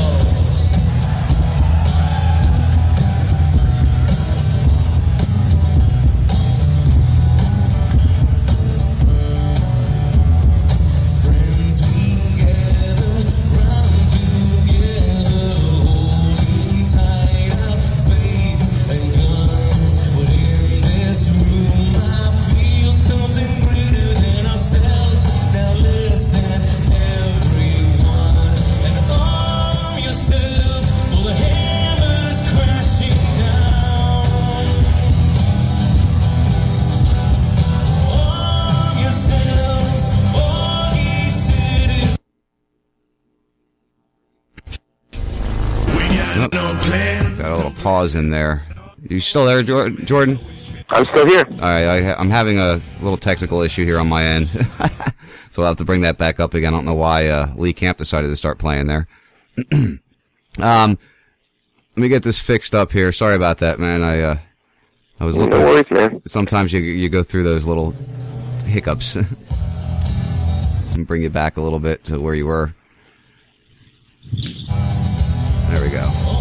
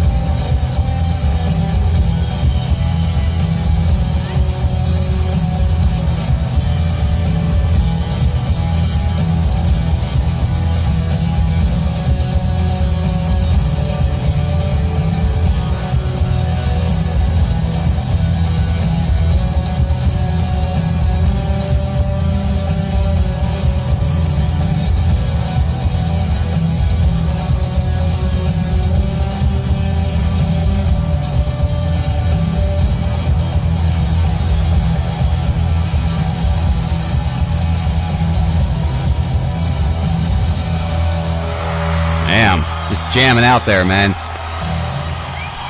You just jammed it out real hard on that one. You were you were going crazy as I'm watching that. Jamming out there, man. You, you still there, Jordan? I'm still here. Oh, there you are. Well, I'm going to disconnect this other one here. I'm going to have to call him back in a minute. He's giving me way too much feedback. Um, yeah, that was excellent. You're playing that same guitar, and I remember, I remember the day you put the sticker on there on uh, Adam vs. the Man when you did uh, listen live in the studio with him. I actually, I, know I put the, the sticker on Oh, down in South Carolina when I opened for Ron, uh, back in May of 2011. That's right. That's right. I, I stand corrected. And but you I, guys I, talked I, about I it. went on Adam's show like right after that. Right, and you had talked about it right then. That's right. That's why I was referring to that. I have seen that other video though too. Um, Yeah. So as I'm looking at your page here, uh, if you guys want to help uh, Jordan out, you go to uh, www.indigo.com forward slash In, in, Indiegogo. Indiegogo. Thank you. I, I have a problem with reading sometimes. uh, and then it's forward slash Jordan Page. Uh, I'm, I'm on there right now. Uh, like you said, you're at 2205. Uh, your goal is 4,500. Uh, 45,000. Or 45,000. Yeah. Thank you. See, I need you there to, to keep me on track. That's why I, that's why I always Well, have people in the and- and background. the, the, the number comes from more than just the cost for making a CD. You know, it would it would probably be you know half of that just just to get the recording done and to get some CDs made up. Right. What what we're trying to do is, you know, I mean, I I, I own my own independent record label, and you know, like like you said earlier, I don't have major major label support because they don't want to support my message. I mean, I, I I've been in front of major labels, and and I was universally loved, all all except for the message. Mhm. And I'm not going to change the message. The Right. message is what it is, and I ca- I can't do anything about that, nor would I want to. And that's the same Um, story we get from Frank Castle, from Rebel Inc. Uh, Adam tells the same story that, you know, all you guys are excellent artists and you all have a different sound and you all, but you all have the same message. And that's the problem you're all having is that, uh, nobody wants to, to support that message. Exactly. And so in, in order for me to to really do like the kind of stuff that I want to do, which is to, to you know have tour support so I can you know set up lots of major shows, do publicity. I mean, I want I'm gonna you know I, I have a publicist lined up to to help you know get get the all the re- press releases out and, and to, to do like a internet radio campaign. I mean, you you know there there's so many man hours that go into a, a, a major release, and I want to have the resources to do that. I don't I don't want to just make a CD and then send you know put it up and then you know people can just you know like like, like the, the there's just just the fans that I have that that I that that know my music now will be able to hear it. I want to expand this the, the reach of this music, the reach of this movement mm-hmm. to the folks who have, who don't understand, who haven't heard it. I want to I want to take this mainstream, and so forty five thousand dollars is a drop in the bucket of what I would need to actually do that, but it'll get me a lot farther than you know just making a CD. I mean, I did that last time with the Liberty album, and you know, as as a, as a piece of art, I think it was a it was a total success, but as a commercial success, not at all. Right. You know, I mean, I, I think I sold, you know, several thousand copies of it, and I mean, I sold a lot of stuff online, a lot of downloads online, but still, it's nothing. It, it, you know, as far as like uh, what what it, let's let's say I wanted a label to to give me distribution, I haven't I haven't had the kind of sales with the last record that would that would warrant their interest, and so. You know, I'm I'm on my own with this, with with just, just me and my fans and my compatriots in this movement. You know, trying to get people to wake up. And you know music does that. And and this this is a far it's just like Frank I see Frank in the chat room. I love that guy. And like just like his group Heist Click you know like they're they're they're cutting edge man you know no nobody is doing what they're doing Payday Monsanto is another good friend of mine Frank and Payday are both going to be on my new album and doing some crossover hip hop rock stuff Yeah, I saw that, guys. in a, and I saw that in the message you sent. out, I think today or yesterday uh, that they were going to be. I was going there next. That they were going to be uh, joining you with this. Uh, and, and again, I'm on that page. I'm looking at it, and and guys, what what Jordan's trying to tell you is, you know, with this forty five thousand dollars that he's budgeting, he's you know this is his studio time. He's going to get equipment rentals. This is uh to do uh, performances, rehearsals for traveling. Uh, the first CDs, the T-shirts, hats, uh, advertising, publicity, radio campaign, like you said, uh, and to get the new music video, which you're doing with Dave Crowley from Gray State, which is excellent to hear. Yeah, the Gray State guys have been very supportive. I'm supportive of them. They're going to use "Arm Yourselves" and uh, Act Three in the movie. Um, And they're using Police State from Rebel Inc. also, correct? I, I believe so. Yeah, I think they're using a couple songs from them too. Um, you know, I, I, I've tur- I, I also turned them on to to, to Heist Click and Payday and and some other groups that are just really amazing in this movement. You know, I mean, there's so much talent. The talent in this movement is unfreaking real. And there's so much more now than there was in 09, um, 010 when, uh, when, um, Polygraph was really big. 'Cause that's how I found all you guys was through Polygraph. and that's how we found each other. And that's how Frank and I met was was doing shows with Polygraph Radio. It's how I met Rebel Inc. too. I mean, Rebel Inc. and I were from the same area and didn't know each other, and and and that's how we all met. And you know, now Rebel Inc. and Heist Click and Payday. Payday's another uh, Polygraph Radio artist. Yep. yep. You know, and now all of all of us are, are still going strong. You know, there there have been a lot of people that have dropped out out of the running, but you know, like the the Polygraph folks are still running and, and, and kicking ass all over the place. Well, I don't know if you remember, I was, you were my seed to the tree of these guys. I mean, you brought me, you were my first, um, interview that I set up that was a musical interview. And Yeah, you, you yeah. brought me to all these other guys who I've made friendships with all of them also. Um, and I, I love working with all you guys. You, you, you, you all have a great message and, a, and a, a, a great way of delivering it. And even if you don't like hip hop or you don't like rock, for some reason, it still, it still intermingles with everybody. Um, well, I can tell you why I didn't like hip hop because I had nothing in common with popular hip hop music. I had I, I the message of I don't I don't I don't I don't mind the style and the sound of hip hop. I like I like I do like it, but I don't have anything in common with what these guys are talking about. Then all of a sudden I hear, you know, Frank Castle talking about the Illuminati and, and anti-war stuff, and I hear Payday Monsanto talking about we the sheeple of America, and you know, you know, and, and I'm just like, oh, I guess I actually really do like hip hop. They just need to be talking about stuff that I get and that I'm into. You know, I mean, these these guys really got me to understand that I that I do like this genre. And, uh, and and and I listen to it all the time now. I listen to Frank stuff and Tony Trees. Listen to uh, critical uh, critical contact and um, Immortal Technique. Now I, I just got into Lupe Fiasco. You know, Payday Monsanto is one of my favorites too. I mean, these guys are are, are just amazing, and uh, and that's why I'm you know trying to coerce them into being on my album. well, that's good. And hey, you guys make it down to Florida here because uh, a buddy of mine just got into an event center uh, that can hold 12, 1300 people. And a beautiful set stage already set. All the sound equipment's there. All the lighting's there. There's gonna be a bar in there. Um, and we want to start getting stuff. So I'm going to talk with him about doing some kind of Liberty Fest down here and get all you guys uh, down into my area and, and get a, a, a rockin' concert going. Um, indoor outdoor type thing going with you guys because that would be a blast and I'd love to be able to to help and be part of something like that.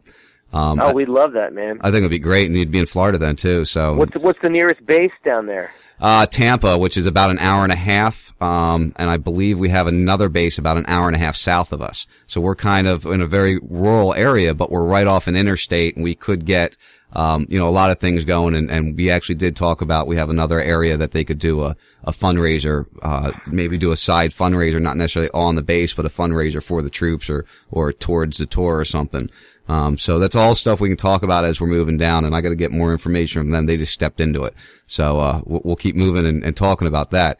But on your campaign here to to let everybody know how easy it is, um, and you're not just giving money and, and not getting something out of it. Uh, I'm looking at your perks for contribution here. Uh, the smallest contribution you're asking for is five dollars, and you're going to get a, a free download uh, of the single off the new album and uh, personal thanks on Facebook. And as you go through this, 10, 25, 50, um, if you want to be a dissident, you got a hundred bucks. You got a revolutionary for 500, uh, all the way up to $5,000. But you're giving something for all this. And, and it looks like some really, I mean, you give, uh, $50, you get a signed copy of the album, a digital download of, uh, Jordan's entire disc- discography, uh, a bumper sticker and a personalized thank you also. So, um, you know, get out there and help them out. You don't have to do much, but any little bit will help. Yeah, I mean, eh, yeah, exactly. Any little bit will help. Um, you know, most people have have been doing like twenty five to a hundred dollar donations. I had one five hundred dollar donation so far. Uh, no, nobody's nobody's been claiming the five dollar ones yet, but the five dollar ones are there. You know, if you got five bucks and want to help out, throw it in there. You know what I mean? Um, you know, with the five thousand dollar donation, I'm I'm giving you know people everything at the five hundred dollar level, which is like the T-shirt, a one hour Skype uh, guitar lesson, um, you know, all all the merch that I that I put together uh, through uh, Liberty Maniacs, and um, and a free concert in your in your home um, that that I'll schedule as part of the tour that I do. So uh, so yeah, there, I mean, I'm you know, I'm, I, I want I want to give people as much as as much as I can possibly give them for what they're giving me, you know, and and you know, part of this also is that they're gonna. I mean, if, if you're if you're a fan of my music and a fan of my message and what I do, you know, you're gonna have you know my next record, and and, and you're gonna be directly responsible for creating that. Because without without you guys, I can't do it. Yeah. You know, I mean, like w- w- without the fans and, and, and the, the people in this movement, there there is no there is no music element to it. I mean, you guys are what keep me going. You, not only do you do you inspire me personally, but you you keep me financially on the road. Without without your help, it doesn't happen. So this Indiegogo campaign is is like you know you and I working together to to get this album out, and you know I, I, it's going to be awesome. It's really, really going to be awesome. The new songs are just ridiculously sick, and uh, I'm looking forward a to lot hearing of surprises. And I'm just gonna, I'm gonna take it to the next level for sure. I'm, I'm looking forward to hearing them. Uh, Jordan, I don't know if you remember, I think it was Tennessee. We, we, we, uh, had a, a listener of ours, good friend of mine, was, uh, up at the concert and he rounded all you guys up. You, Tatiana, uh, Adam Kokesh, I think was there. Another, I, I had like four Adams and you and Tatiana all, all on that night. Do you remember that evening? I think so. Yeah. Yeah, Trucker Mike was his name. Yes. Yeah, I got. He, he's on the line. He uh, he was sending me some messages that he uh, had something he wanted to ask you or some information for us. Trucker Mike, you there, buddy? Sure I am, brother. Yeah, but you're on with Jordan. So what you got, man? Hey, Jordan, good talking to you again. Um, Mike, Mike, didn't I see you in Nashville? yes, you did. Yeah, I know. did. I know who you are. I- I'm the one that came to the after party with Big Peterbilt. yeah, right on, man. What's going on? Uh, I'm in Nevada and a Nissan 80 coming out of California, going back to Chicago. Gotcha. He's a truck But, uh, driver. hey, uh, Sean, you were saying something about wanting to have a Liberty Fest. Um, uh, Jordan, are you going to be at the Atlanta Music Liberty Fest for uh, with, with with Dan and Barbara? Uh, that that's my plan. Uh, we don't have it contracted yet, but hopefully it will be soon. Well, the way they're wanting to run these things is uh, if people get together in a region and get sponsors to pay for the majority of it, because ticket sales are the minimum of, of the income to, to put on the Liberty Fest. So, like with you, Sean, want to do something like that, if you were to get with them and then get, get sponsors and find a venue and all that, and, and they will help coordinate to get everything together. Um, and you were wanting to do base, do near bases, as far as like where I live up by Jacksonville. Yeah, that'd be a good one. Um, I, I you, you've got a naval air station and a naval base right there. Thirty miles up the street, you got a submarine base. And and so you know, there's tons of military in Jacksonville. Well, the only the I only thing have- that we're missing in that equation is the money to put on the concert. I mean, it, it, it's not for lack of bases or lack of interest. It's just for lack of money. So, you know, there, there's a there's a, a website set up for the for the tour, Mike. That's libertytour.org. You guys can send people to libertytour.org and they can donate to it, and then they'll they'll see these concerts start happening. We'll go wherever you want. If you want us to come to Jacksonville, shoot, we'll we'll go. It'll be the, it'll be the next stop. You Oh, know, yeah. the first stop Yeah, is Fort no. Hood. The next stop will be Jacksonville, but we've got to have the money to be able to pay for the cost of the show so that the soldiers can get in for free. Otherwise, we're making them pay for it. And Jordan, you said that was libertytour.org. LibertyTour.org. Okay. Yes. I'll tweet and that PayPal out later. for that is oathkeeperdfw at gmail, like Dallas Fort Worth. Oathkeeperdfw at gmail dot com is the PayPal for that for for that endeavor. And uh, you know, I think we've raised somewhere twenty five hundred dollar range. Um, just so far, and but so so we're we're a ways away from being able to put put it on. But if people will help out, you know, all of a sudden, you know, if if if a hundred people give us, you know, twenty bucks, all of a sudden, you know, we're we're way closer to that goal. So Right, exactly, and that that's the one of the main points of having you on tonight was to get this information out there. We're going to get you on DC soon. I, I've seen you've been on a lot of other uh, programs out there, and um, you know, it's it's people don't realize that this message, although we want to get it out there and we want everybody to to hear it, it's not free to do. Um, you know, even the little station I run, Um, it costs me money every month to do. You know, it's not just us sitting down and and uh, and and wanting to do this and, and being able to. None of us are, are really wealthy. You know, so uh, it's up to if you really care about what we talk about. It's up to you to help. Like Jordan was saying, it's up to you to help make this stuff happen. It's it's up to you to help spread the message just as much as as Jordan gets his music out there and Trucker Mike shares his links and I do my radio show. You know, that's how we all do it. You know, it, it's not just you know. I mean, if you really want to get something like that in, in your vicinity, not just your own personal donations. If you think feet a little bit, get businesses to make donations to to help bring the event there. That that is a huge, huge help. And uh, another thing, Jordan, if we manage to be able to get everything in line for Jacksonville, I got a guy who owns a music store locally. He's already offered to use his in at Clear Channel for one of the major FM stations in Jacksonville to promote any Rebel Inc. shows if they come down. But I could probably talk to him, especially if Rebel Inc. is going to be on the ticket, to promote any shows that are going to be around Jacksonville. Sweet. Yeah, you know, you know, we're out here, uh, um, Jordan. you- We're out here. All you got to do is reach out to us. Uh, the fan base of Dangerous Conversation, of of the first fifty two, of of uh, you know Popeye and all the guys out there. The fan base is is energized and ready to go. Um, you, we just need to uh, have a little. Uh, I hate to say have some direction, but we just need something to throw it behind, you know, and that's what you guys are providing us. Well, I really appreciate that very much. So, all right, Trucker Mike, you got anything you want to finalize there?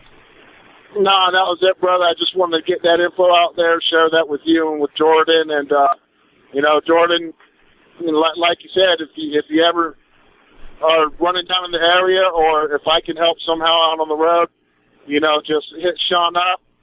Uh, let it, let us know. We're there for you, brother. Thanks a lot, Mike. You keep America running, man. we'll see you soon. All right, All Trucker right, Mike, it see you, was nice hearing from you, man. We haven't heard from you in a while. You have a good night be safe driving out there. You too, Sean. I'll talk to you later. Peace out. So yeah, Trucker Mike's a good guy, Jordan. Uh, you, you met him, and the, the Peterbilt, I'm sure, stood right out once he said that. Oh yeah, yeah. He's a good guy. Yeah, he's a handful. Um, what what else? Uh, what else do you want to share? What else? What What's your thoughts on on um on this whole uh, shootings and and and the the eating of faces and just the change in our our society in general? Um, what's your thoughts on all this that you're seeing? I think it's a completely cold, calculated, concerted, deliberate effort to uh, create totalitarianism here, and to have the and have the, all, all the you know all the debt slaves to beg for it. you know, I think the I think these big shootings that have been going on have um, have been completely engineered in order to bring gun control back on the national conversation and and to empower the left to get what they want. You know, I mean, th- this has been a plan coming for a long time. I mean, there, there's on the surface, yeah, crazy gunman walks into a room and kills a bunch of people, and end of story. Okay, if you take five seconds to look at each of each of each isolated incident, they're all connected. You know, deeply connected. It's it's it's crazy how connected they are, and and how much it all stinks, and just how how anti-gun crazy people have become. Well, I, I made a post tonight on on Facebook. Basically, you know, I, I posted a link to uh, to an article about how the the new NDAA for 2012 uh, basically make, basically makes it legal for the government and the military to use propaganda to control the to control public opinion. I mean that it's it's plain language, and and, and I said, you know, legalizing propaganda. Wait, hasn't this happened before? Oh yeah, let me. Let, I, I forgot. Indefinite detention is not an original idea. Right. You know, controlling the press, not an original idea. Infiltrating citizens groups, not original. Operation You know, Mockingbird. was- Establishing a gulag, not original. Establishing a thug cast, which is like the, D- the, the Department of Homeland Stupidity, and um, and the TSA. I mean, the, like, like establishing a police state, surveillance state. These things are all steps that every totalitarian society took from being an open, free society into being, you know, in, going into darkness. Every single society that went that road took these steps And the last step is gun confiscation before things just completely spiral out of control and the people are enslaved and genocide happens. Yeah, that, And, and, and you- people can roll their eyes all they want when I say these things, but it's just it's simple history. It's it's it's it's it's simple probability. It happens every single time. Over 170 million people were killed by their governments in the 20th century alone after gun confiscation, and they're trying to do it again. That's the first step in, in taking over and uh, your people and controlling your people is taking the guns. It's the first thing Hitler had to do with the Jews. You know, well, well, it, after, after you do that, you don't need to do anything else. right. It's over. Yeah, because there's, no- there's no way to really fight back. I mean, what are they going to come with? Uh, um, torches and, and, uh, rakes? You know, do do you really think you're going to do anything with that if, if, if it gets to that point? And, and that's the sad thing with these people that are just crying for, um, confiscation of weapons and everything is, is they don't understand that, but they just don't get that. Most, most people don't get that part. They don't understand what the Second Amendment really is there for. Um, well, here's the thing: don't be we, we can't be mad at these people completely because they're coming from a place of wanting there to be nonviolence. I mean, I I preach nonviolence. I'm all about nonviolence. I'm a Christian. I I I believe in that that that is the best way. You know, i i- hatred and violence is just too heavy a burden to carry. You know, I'm a peacemaker. Blessed are the peacemakers. Okay, I'm all about that. But I'm also a realist. Okay, I don't want to use my guns. Hell no, I don't. I do not want to use my guns. It's the last freaking thing I ever want, want to do. Right. Is actually use them. Okay, but I've got them in case I ever have to. And, and, and I've, I've prayed to God to never have to put me in the situation where I have to use them. But if I have to, they're there. You know, I mean, if you if you want if you if if you're a, if you're a depressed or psychotic or whatever kind of person, you want to make a name for yourself. The, the easiest way to, to do it is to go to a gun-free zone. It's just like you know shooting fish in a barrel. Unfortunately, these these places exist, and the people that are calling for an end to guns don't understand what the ramifications of that will be. They think that if you ban guns, there won't be any more crime, there won't be any more massacres. That's, Right. just, that's just simply the exact inverse of what would actually happen. Well, let's look at heroin. Let's look at uh, cocaine. Let's look at marijuana. Let's look at alcohol when it was Thank in you. prohibition. You know, it doesn't work. To to make it illegal just makes it more of a risque thing to do. It makes more money available to it. Uh, it makes it worth more money, and uh, people don't understand that. They don't. They don't realize that it just doesn't. go They don't think about the illegal things now. Uh, meth is illegal. We got a major meth problem in this country. Oh yeah, You know, that's for sure. And it being illegal doesn't stop people from getting it. It won't stop people from getting guns either. You know, but all the all the all the wrong kinds of people will have guns. in Right, that exactly. Kind of situation. And and really, the people I'm the most concerned about would be the government, government forces having all having all the weapons and being able to control the people completely. If you, like for, force of arms is the only thing keeping us from absolute despotism in this country because we have been asleep for so many generations that now, I mean, it's like being in an abusive relationship.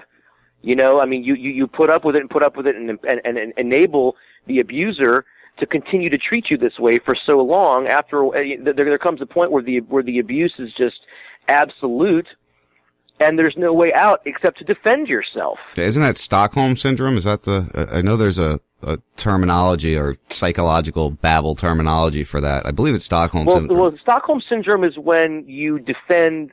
Your- yeah, it's, it's when, when it's when you defend your kidnapper or when you defend your abuser. right. Um, yeah, but yeah, I, I get what you're saying. Well, look at how many people do defend our abusers right now, though. I mean, uh, look at the support you see, and I'm not a left-right man. I mean, I don't, I, I don't buy into that. But look at the support you see for Obama from people who he's hurting, and they they think that he's helping, but he's just making it worse for them. And they don't see that it's getting worse. They, they don't. They don't. They're, they're they're hypnotized by the cult of personality that is this president and everything that surrounds him. It's all propaganda, you know, and and it's it, it it's a it's a carefully crafted message that is, you know, heinously deceitful, and and and the anti-gun nuts, you know, don't don't hate America, they just hate seeing needless violence Right. but they have a they have an exactly polarized way of seeing the solution to that they blame organizations like the NRA for the fact that this guy, you know, went. Let, let, let's just say, let's take the conspiracy and all the things, you know, about LIBOR out of it. Okay, Okay. A guy walks into a school and kills a bunch of children. Okay, I'm a father of four. You know, I'd, I'd, I'd be ready to commit mass murder if, if, if that happened to, to my family. Agreed. Okay? So let's just take it as that. What's going to stop gunmen from walking into schools and shooting children if they are inclined to do that? It's teachers being armed, principal being armed, somebody in the freaking school being armed to take the son of a bitch out. But now, You know, I, I, don't, I don't even like to go into places that are gun-free zones. Let, now, let me ask you this one, um, where I agree 100%. Teachers, uh, janitors, uh, principals, anybody in the school that works in the school should be armed. I do not agree with the thought of putting uniformed armed guards throughout a school or, or, you know, a resource officer, a police officer, one of them I can deal with, I guess. But they're talking fully armed guards, you know, semi-automatic or whatever, walking around schools. I don't agree with that. No, it's just a reaction. It's just a reactionary, um, you know, solution to a very simple problem.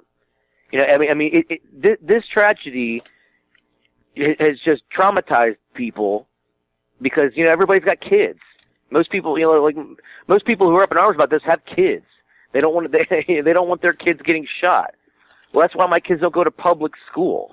Yeah, there you go. Very, very good. You know, I mean, yeah, I'm I'm totally against having armed guards. I mean, the only armed guards you need are are the teachers and the staff of the school, you know, being prepared for something like that.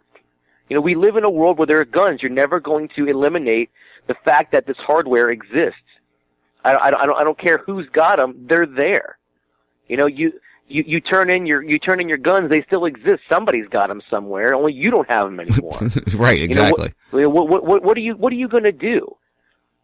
What are you going to do when, when, someone kicks in your door? You're gonna throw some rocks at them, maybe uh, grab a fi- frying pan or a, a wooden yeah, spoon. no, you're gonna you're gonna say, please don't shoot me, please don't rape my wife, please don't take my stuff, and I'll do whatever you want. they they they'll do whatever they want and leave. I mean, like we've seen this over and over again. We've just forgotten our history, Sean. what did the British do um, to the cities as they moved through the cities?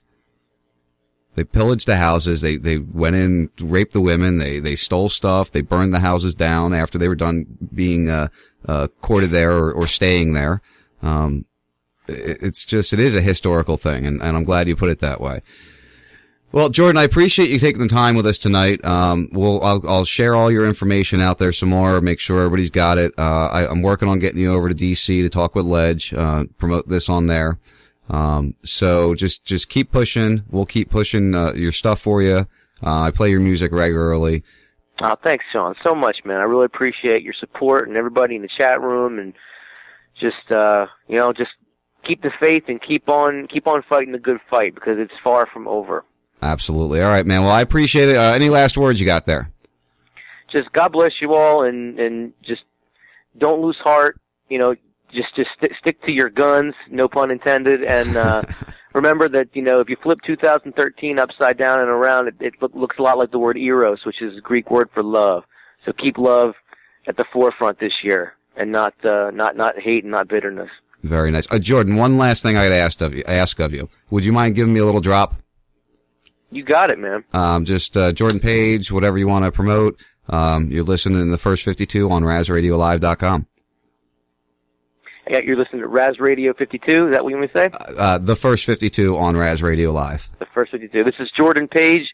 You're listening to the first 52 on RasRadio.com. Thank you very much, man. I appreciate it. Again, I'll, you, I'll be sending out all your links and everything and just keep up the good work. We'll talk to you soon. All right, brother. Take care. Peace out. All right. There goes Jordan Page. Uh, just a hell of a man. He's got so much good things to do and say. Um, Shifty, are you there? Can you hear me? Yeah, yeah, I hear you fine. How about uh, on your end? Uh, it's not sounding too good. We'll have to figure out why during the break. Um, sounding like uh, like I'm low. It might be Skype.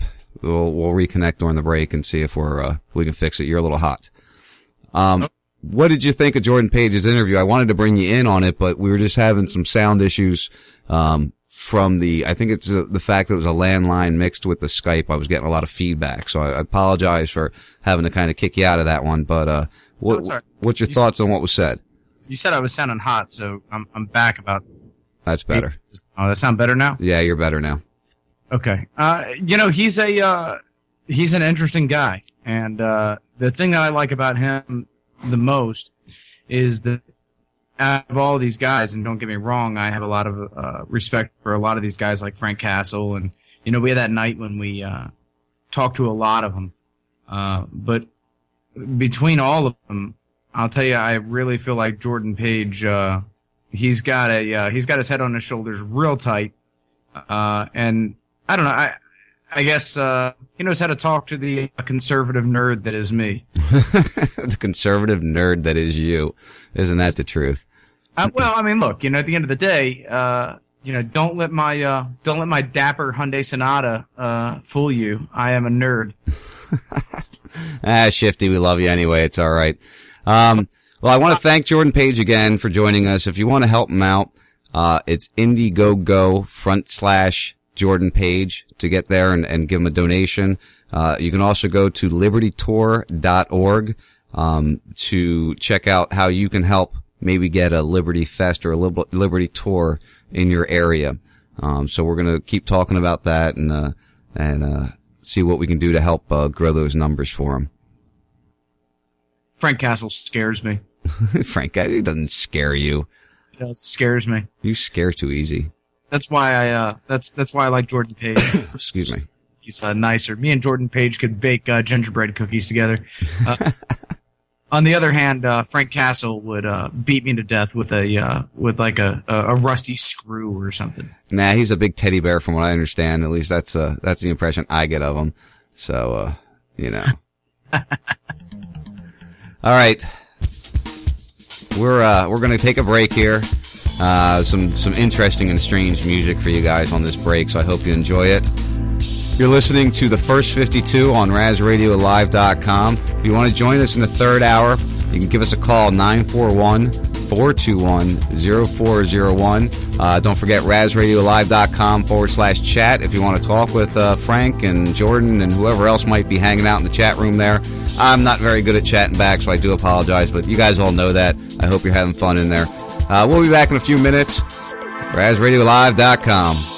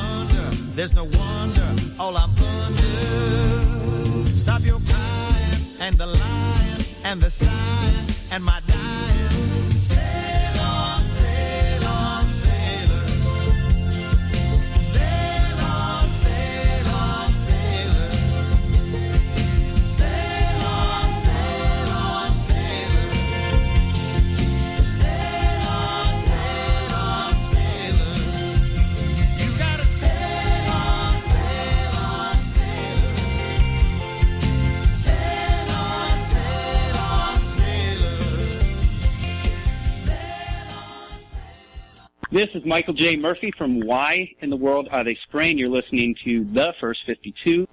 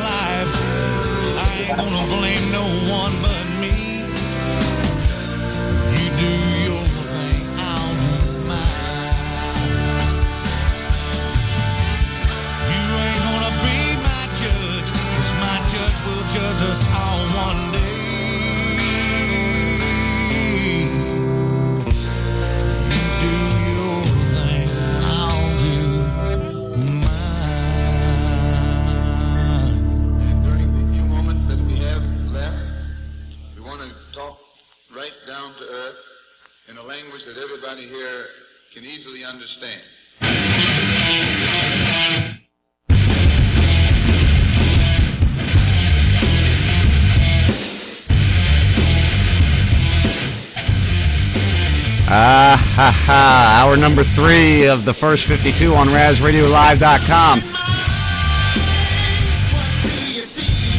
Who's got a hair now, Shifty?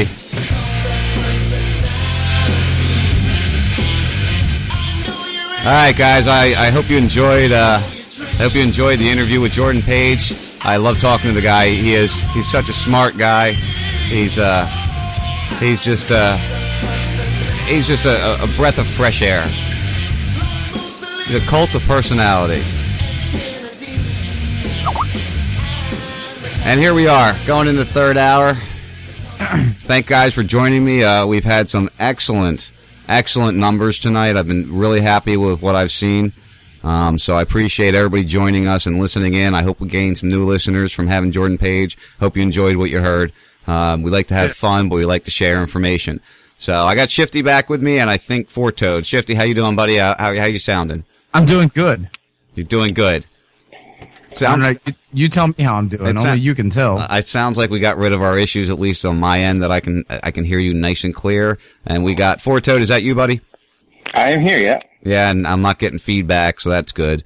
So You know, I think that what it is is uh, never mind technical jargon that we'll talk about it another yeah, time. we'll talk about it another time. So um, yeah, hair on my ass, not. I think we got one there, Shifty. You should have you should have done it the whole thing. Uh. But did you see the uh did you see uh, throughout the country song I was panning through my bald spot and looking at it cuz I haven't done that in forever. I was trying to And- figure out what you were doing. And I really got to ask you, uh, and, and and I'll put a picture of it out on Twitter. I really don't care. But the question is, uh, is it time for me to just shave it all off? Honestly, No, you'd look really stupid bald, so keep it. Well, but, but wait a minute. There's got to. I mean, do I I get a toupee? Do I? I mean, look, we're You can get the hairspray. You know that, that black spray, you know, the spray hair in the can? what do you think, Forto? Do you think that would work for Shifty? Yeah, definitely. He should he should put some shoe polish on his head. There you go. Absolutely. No, but seriously, this is a this is a good topic for for men of a, of, of our age. You know, if you have high testro- testosterone like I do, you tend to have balding issues. That's what it's linked to. So, what do you do? Like, what is what is today's thing to do? Like, I don't really care that much, but I, I do Shave think it. it's kind of unsightly. Yeah, well, shave it Shave then, it I off, guess. man. yeah. Go go totally bald. Is that what you would do? Or, or grow a comb over. No, I, I would I would I would uh, I would shave it off, and I wouldn't I wouldn't deal with the uh, with the comb over. The comb over makes you look like you molest people. Uh, See, I don't know if you've ever noticed my head shifty, but um, I have a nice head of hair, and I'm not really an issue I have to worry about. Sorry, It's that low testosterone you have. it's a low test. Yeah, I've got three kids. I don't think I have low testosterone. Michael Jackson had children.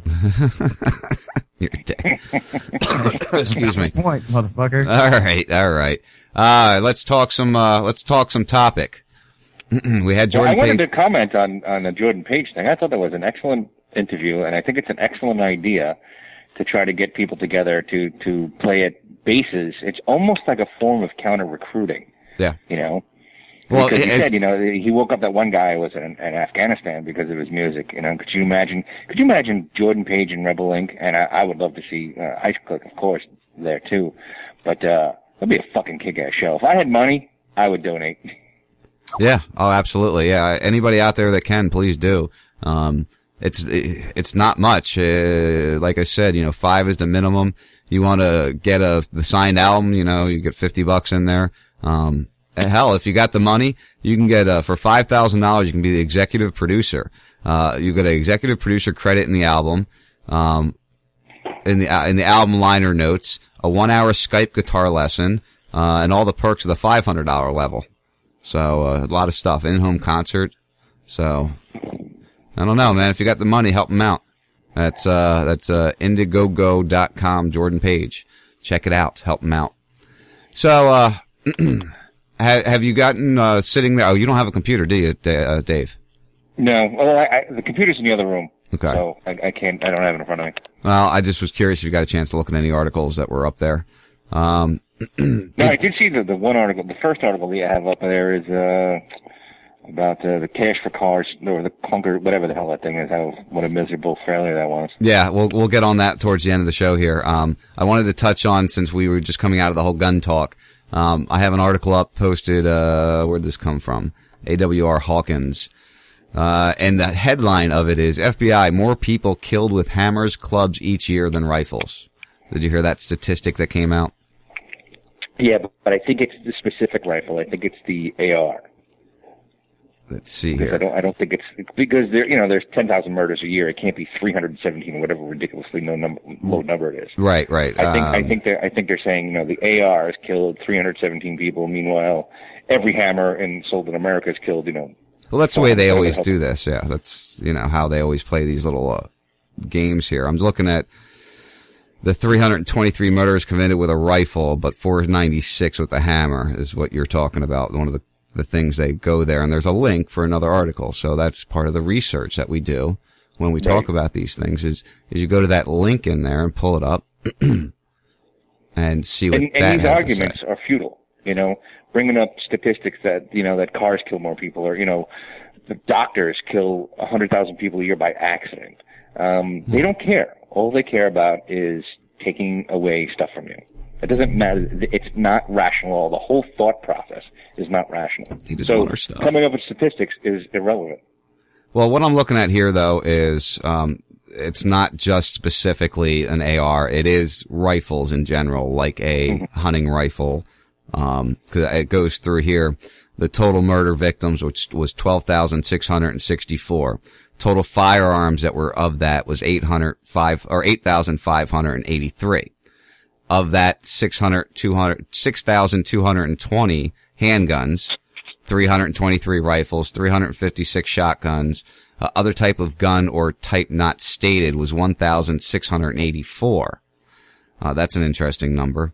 Um, how would you not know whether, what kind of round it was that, that shot in the statistic? Well, you know, if it's a nine millimeter round, it could have it could have come from a, a Rifle. Could Yeah, that is true. handgun. The high That- points. That made blank, undetermined. Yeah, the high points, high point rifle is a nine millimeter round, so that's true. right, the Um, one that was used in a uh, Columbine post assault weapons ban. that was a high point? I didn't know that was a high point. Yeah, the high point nine millimeter. We lost Shifty. I don't know what happened to him. He, he was, I'm staring at his studio room empty. So, uh, who knows? And then it goes into, uh, the blunt objects, hammers, clubs, 496, personal weapons, hands, fists, feet, blah, blah, blah, 726, poison, 5, pushed or thrown out a window, 2, explosion, uh, is 12, and it looks like it goes on, but I can't see what's next here. Oh, there we go. Fire, 75, murder by fire. That's an interesting one. Drowning of 15, strangulation of 85, asphyxiation of 89. And then there's an other category of 853 murders. Other. Yeah. So, You you can't stop crazy. You know, you can't legislate it. Those statistics show you right there that you know, uh, well, handguns are the primary tool to use in a, in a murder. It's not the only one. but it's so funny though. I'm looking through this list of, this is, the list is, uh, crimes in the United States 2011. And it's on the FBI webpage, right? And, and as I'm scanning down, I'm, I'm actually kind of amused by what they track. Roma- romantic triangle is one of the things they track.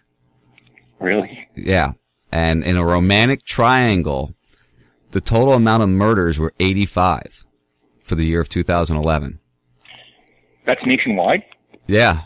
I would think that number would be higher. Uh, well, I guess, uh, that's the only ones they could prove were, uh, were, uh, were that. Oh, we got to ban babysitters. 39 kids were killed by the child care. Child killed by babysitter. This is interesting. I've never actually really sat down and looked at this. Um, oh, sniper attacks. In 2011, one person was killed by sniper attack. Yeah, Believe that? I do. That's kind of crazy. So that's uh all the kind of stuff you can learn, but so the statistic is really, um, it's, that's what it is. 323 were by rifle. So, but then there was what, 1,000 something by handgun? So, Right. But uh, again, you can boil it down to, you know, this, this comparing statistic against statistic. It's, you know, in the end, it's irrelevant because, you know, they're, they're, they're, they're trying to band-aid a, a, a solution that will not stop anything. in the end, it really doesn't matter. Right. I mean, we could talk about how many assault weapons are, are owned and how little are used in, in the commission of a crime. You know, it doesn't matter. They don't care. So, do you think they're gonna? I mean, we've seen a couple bills, the Illinois bill get slowed down or knocked down or, or whatever it be. Um, It's just a matter of time before it becomes law. yeah, do you think they're gonna, do you think they're gonna get away with it? Do you think they're gonna be able to pull it off? Hey, listen, you know, Illinois, uh, Chicago is against the the, the uh, Second Amendment as it is because the, the right for you to bear arms should not be infringed, and it, it's infringed. You cannot own a concealed weapon. And that's why they had 500 and something murders or 400 and something murders, whatever. 523, I think it came out to be for last year. Right. Right. So, you know, it's obviously, you know, the law that they have that, that restricts you from gun ownership, uh, is not working the way they intended it to. You know, and they'll just, they'll, just, you know, the typical government fashion, they'll be like, well, I want more here. I want to do it here. I want to do it here. Just like the red light cameras. You know, uh, Lakeland now wants more red light cameras. Meanwhile, St. Petersburg in the last two years has already figured out that it's it's caused more crashes, and they're trying to figure out if they want more, and it's only revenue enhancement.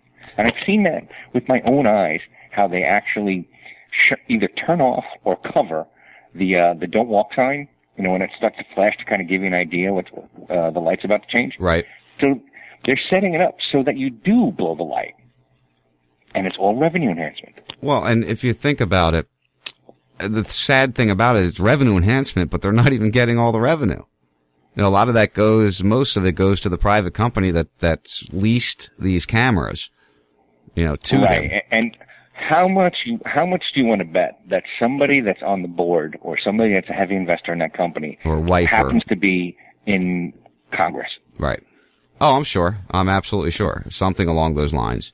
Yeah, Um, there's always there's always that game. Somebody always knows, or somebody always invests in a company that they wound up, you know, uh, like what's that guy, Michael Chertoff, uh, after he left uh, the Bush administration With the body scanners. the uh, the backscatter machine. Yep. Yep. Michael Chertoff. Yep. That, that, that bald. That's another one. He reminds me of our, our governor here, uh, Skeletor. Right. So did you see the, uh, the White House arrested the GMO petitioner? no, I did not. Yeah. Um, Alexis Baden-Mayer. Uh, they were trying to deliver, uh, petitions to the White House. There was a bunch of them out front, uh, and, uh, they arrested them. Uh, there's, a- there's a video. I don't want to play the whole thing. It's 10 minutes long, but it pretty much, go, ooh, we got So it. much for the redress of government. Yeah. Redress of grievance to the government. Yeah, you can't you can't uh, get away with it anymore. It's it's it's really a, a sad You have to go through quote unquote proper channels, Yeah. which just means that I'll never get anywhere. It is sad. Uh, I got an unknown caller on the line here. Who we got there? Hello, unknown. Going once. It's just me. Oh, how you doing? One second, I gotta redo this damn thing. Uh oh. Is this is this is this? I, I can't tell if it's Kevin or Salty because you both sound the same. Hello. Yeah, he's redoing his thing. Well, he'll come back to us. Um. It's Kevin, but some reason I'm having a delay. I'll call you right back. All right, Kev. He's probably mad at me because I didn't accept his uh his uh, Skype request yet. um, so I also got here, Dave, to continue along. Shifty, are you back? Because I'm staring at your ceiling. Uh, I guess that would be a yes. yeah, I, th- I think it's here, buddy. Oh, did you get the flu? Me and Colin G. Brady. Uh oh. Yeah. got the flu, came on you, I guess. No.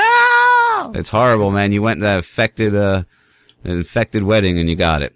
I no, come on, dude. The incubation period is longer than that. But I will tell you this: I just had a, uh, I, I just had this this sudden urge, just like Colin G. Brady did, and I ran to the bathroom, and it was all bad. That's Ugh. all I'll say. That's This is a all- nice show. That's a horrible thing to say. well, there's a half Thank hour you. left, and I got Dave here. If you want to go uh, continue I, I to heard pray. you had a caller. Was that me? uh, no, it was Kevin Harris. He had to. We had a major delay, so he's going to call back in a couple minutes. no, speaking of the devil, there he is. That son of a bitch. We added him in. Kevin, you there? Still got the delay, don't we? An unknown phone number he's listed as. Yeah. Kevin. Kevin. Is this son of a bitch working now? I don't know. Is it working? God damn it. No, still got Call a the delay. future. Call the future and tell them the Packers won. Yeah, right. Fix this. so, uh, No, that's a big fucking delay. Yeah, it's a way delay. All right, so uh, Dave, I'm looking here. Texas cop cites gangs as justification for unconstitutional checkpoints.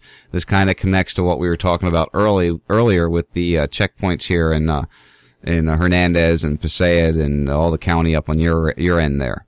Mm-hmm.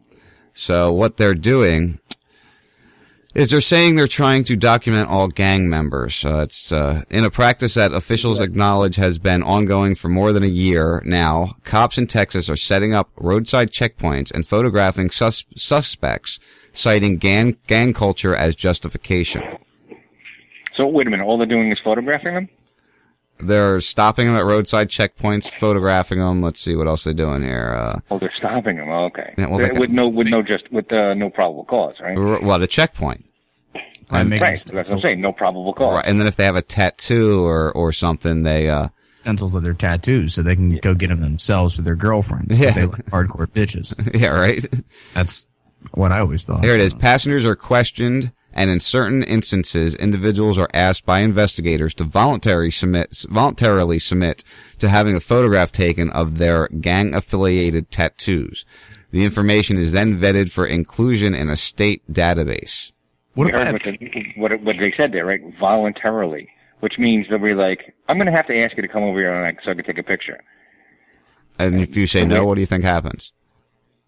Uh, It just said uh, these these things disgust me. I'm glad I'm on vacation. I'm not reading this shit anymore.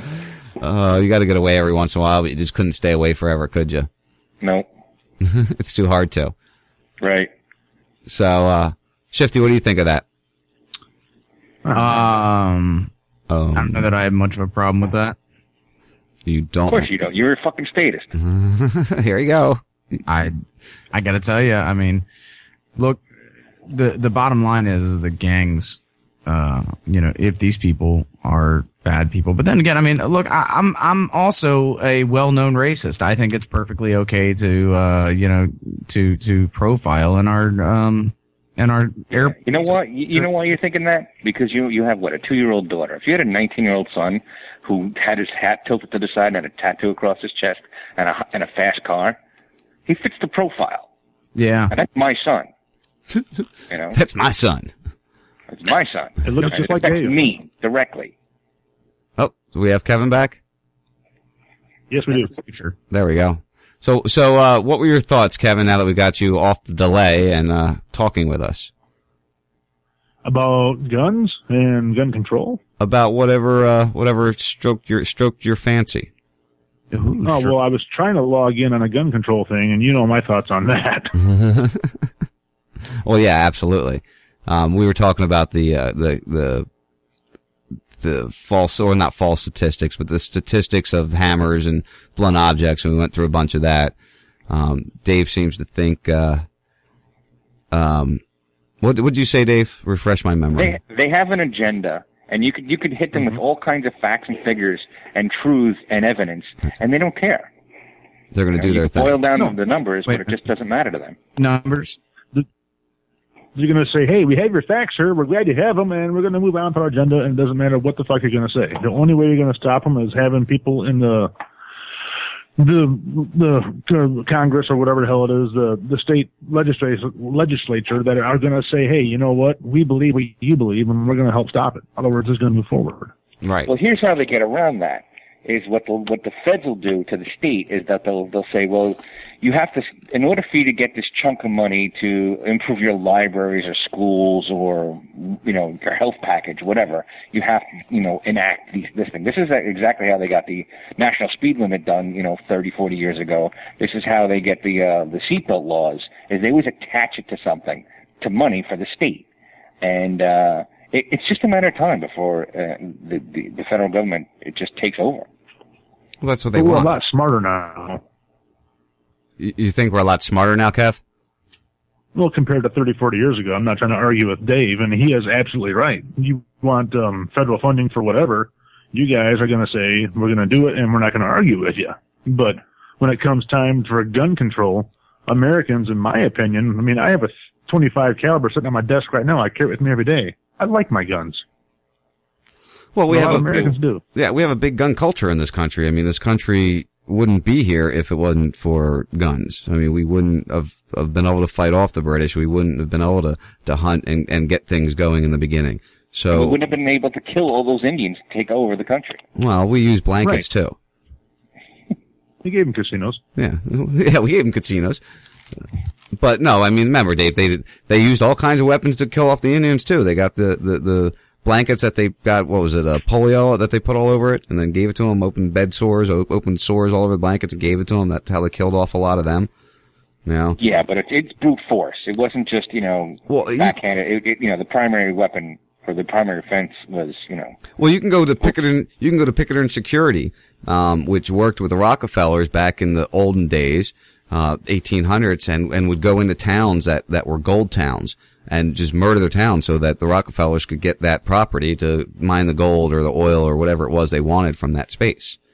yeah. You know, They do it, and, and now it's done all over the world. You know, somebody, it's a little ch- town in Africa, they they have resources they want. That's what the that's Afghanistan. Yeah. Yeah. Why are we in Afghanistan? What What are the elements? Who can tell me the two elements in Afghanistan that we want? uh, lithium Mm, and I forget the other one. poppy. Right. we got to have our poppy. Come on. How else? How else are we going to have our painkillers? Come on. Yeah. What do you mean? Come on, fucked Shifty. It's in proven. This country, they arrest you. Just here in Pinellas County, they arrested a guy. Uh, I saw it on Boehner's Line this morning. They, they arrested a guy who had a grow op. Right. So I'm reading through the article. He had four plants, and they're calling it a grow operation, like it's a big deal. And they arrest people here for that, but yet the the, the United States military protects the poppy fields over in Afghanistan. Yep, that's what they do, Shifty. If you didn't Yeah, know that. come on. Oh, okay. Well, as we're talking here, what do we got? We got 35 after. Before the end of the show, I'm going to play you a clip of a military major or general or whatever the hell he was, lieutenant, uh, saying exactly that, that they're there protecting the poppy fields. So as we continue this discussion, I will find that and I will play it for you. Yeah, but but look, I don't care what one guy says. Uh, You know, it's just like everybody's saying that we were in Afghanistan for the oil. Go fuck yourself. No, we weren't in Afghanistan for oil. We weren't in we weren't in Iraq for oil. We weren't in Afghanistan for oil. We're never going to be anywhere for oil when our gas prices are rising. Okay, it, it's It's a not. dog and pony show. Yeah, it is. Total it's dog and pony show. not true. Really? So you don't think the actual that the the, the U.S. military protects the oil tankers leaving the uh, the Strait of Hormuz there to come over to here? Of course? I do. Of course I do. But uh, that's But we're there for what then? protecting the oil that n- don't don't take that as a declarative statement because it was not protecting the oil that we uh, you know that, that is in this country that needs to be exported to other countries to make industry continue to move forward is fine but the Wait a way minute. Why is it fine? Why why does my tax dollars have to go to the American military to protect a business interest? well uh, listen i don't agree with i don't agree with that okay listen i don't i don't agree with the You fact just wait a minute. You, you, you, your your your your logic is flawed because you just said you you agree with it. Now you say you don't agree with it. I got to come up with a segment for this, for the, the name of a segment for you two, for when you do this, because it's it's fun. I really enjoy listening to you two go back and forth. I, I'm It- yeah, it's it's it's, it's, it's enjoyable. Hey, wait, wait, wait, here it is. Hold on, hold on. I do the chemtrail talk. Hold on. Chemtrail, chemtrail. Really enjoy listening to you Afghanistan two go this back morning, one of the biggest obstacles in front of U.S. troops. Hold on. I got, here it is. hold on, I got stream running in the background. There we go. To intimidate the population. Joining us from Helmand Province is Geraldo Rivera. Good morning to you, uh, Geraldo. that's Tell us fucking what you've seen during your days there in Afghanistan. Hi, Allison, Dave, and Clayton. Yes, in some ways, the Marines' brilliantly executed invasion of Marja, this town in the middle of Helmand uh, province, was the easy part. The hard part now is governing this province, a province, as you suggest, that has become addicted to opium in many, many ways. That is the principal crop that is being grown here. Uh, the Taliban lend the farmers the money.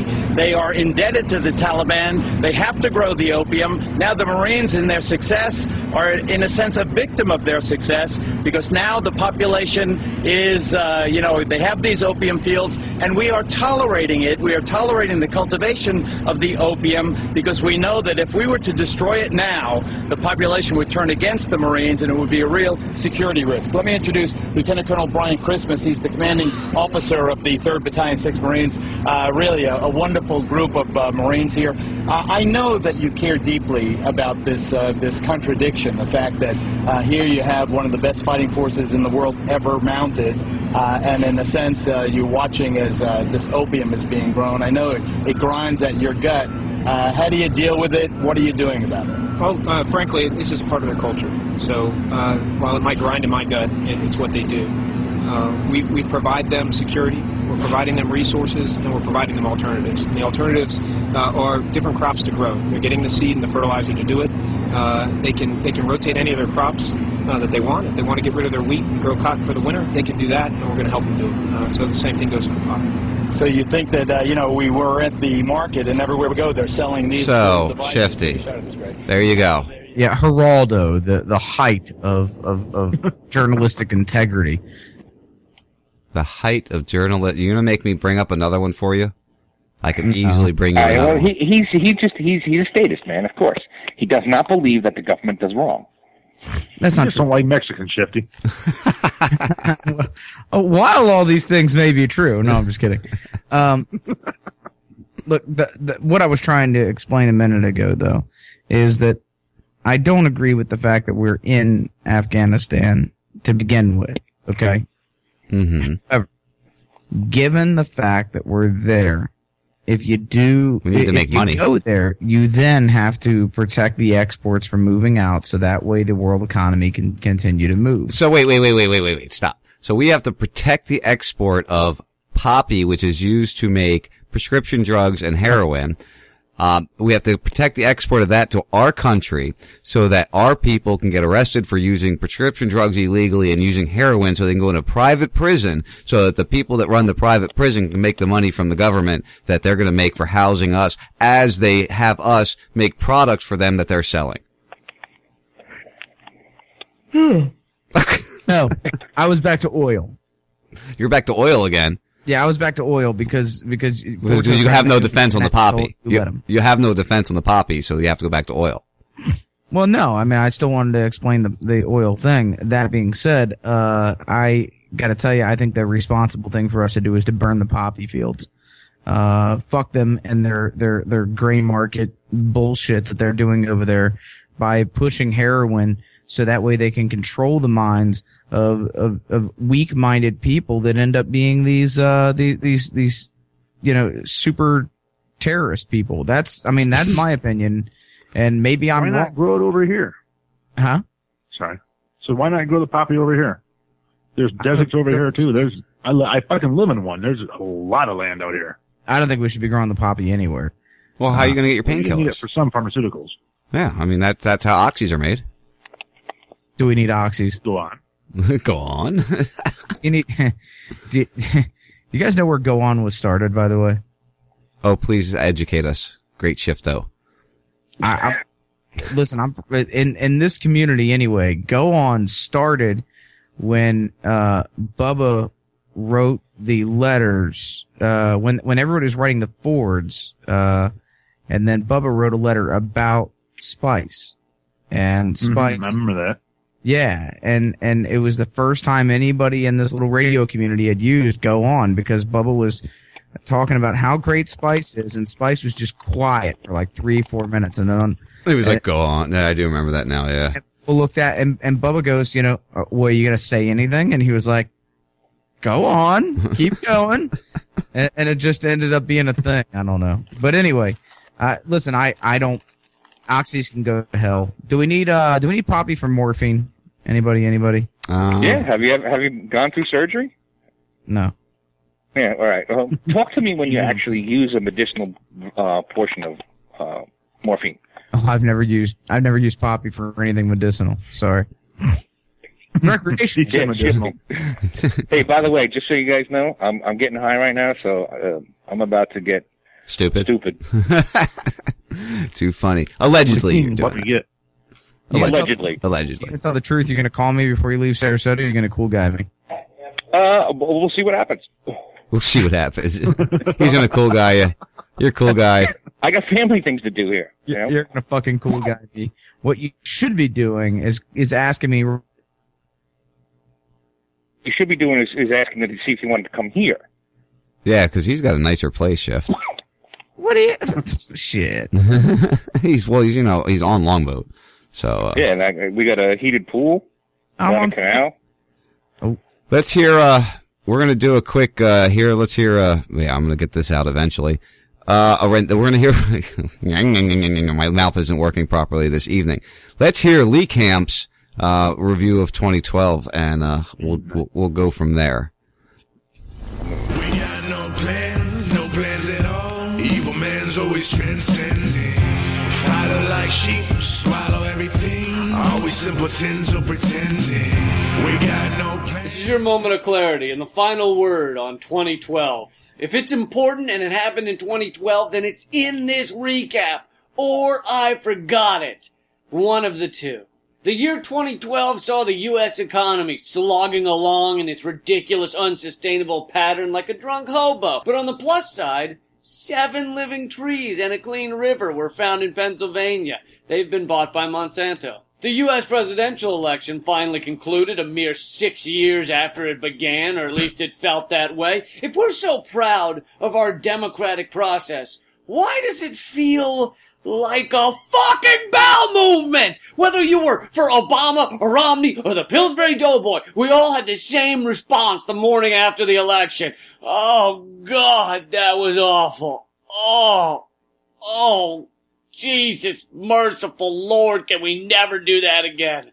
The true story of the presidential election is the aggressive suppression of any ideas outside the two-party system, whether it was due to the vast amount of money needed to compete or the Green Party candidate Jill Stein being arrested and chained to a chair during the second debate, not kidding, or Ron Paul being forced to wear the Silence of the Lambs mask during the GOP primary. The moral was the same. Play the two-party plutocracy game or shut the fuck up. Also in 2012, a bunch of nerds found the Higgs boson particle, which apparently is everywhere, as if we're all walking around in an invisible KY jelly or something. And this is the first most people Yeah. You gotta love when that happens. So You got to start downloading your audio. I know, I know. I need more storage space. That's my issue. I have a headline for you guys. It's going to make your uh, your heads Hold on. explode. Here's some Hold on. advice, scientists. Stop telling us what you're finding. It's creepy, and we don't know how to incorporate your universal KY jelly shit into our daily routine of watching Honey Boo Boo and X Factor. Rather than telling us everything, just come out with a statement once a week that says X Factor and the Honey Boo Boo show will not be affected by the crazy eye bulging Doctor Who on a bad day stuff we found this week. It's crazy stuff. Also, Curiosity landed on Mars, which is another massive feat for mankind. And what have we learned from the rover? Well, we've learned that Earth is a pretty sweet deal, and we should probably stop shitting all over it. Just like 2011, 2012 was a huge year for the slow but evident global awakening, as alternative media is showing people just how our corrupt world works. Julian Assange and Bradley Manning continued to sit in jail cells or similar because of their efforts to reveal the truth. Pussy Riot joined them, and Pussy Riot didn't just show everyone how welcome free speech is in Russia, in Russia, but they also succeeded in getting every major news outlet to say the phrase Pussy Riot.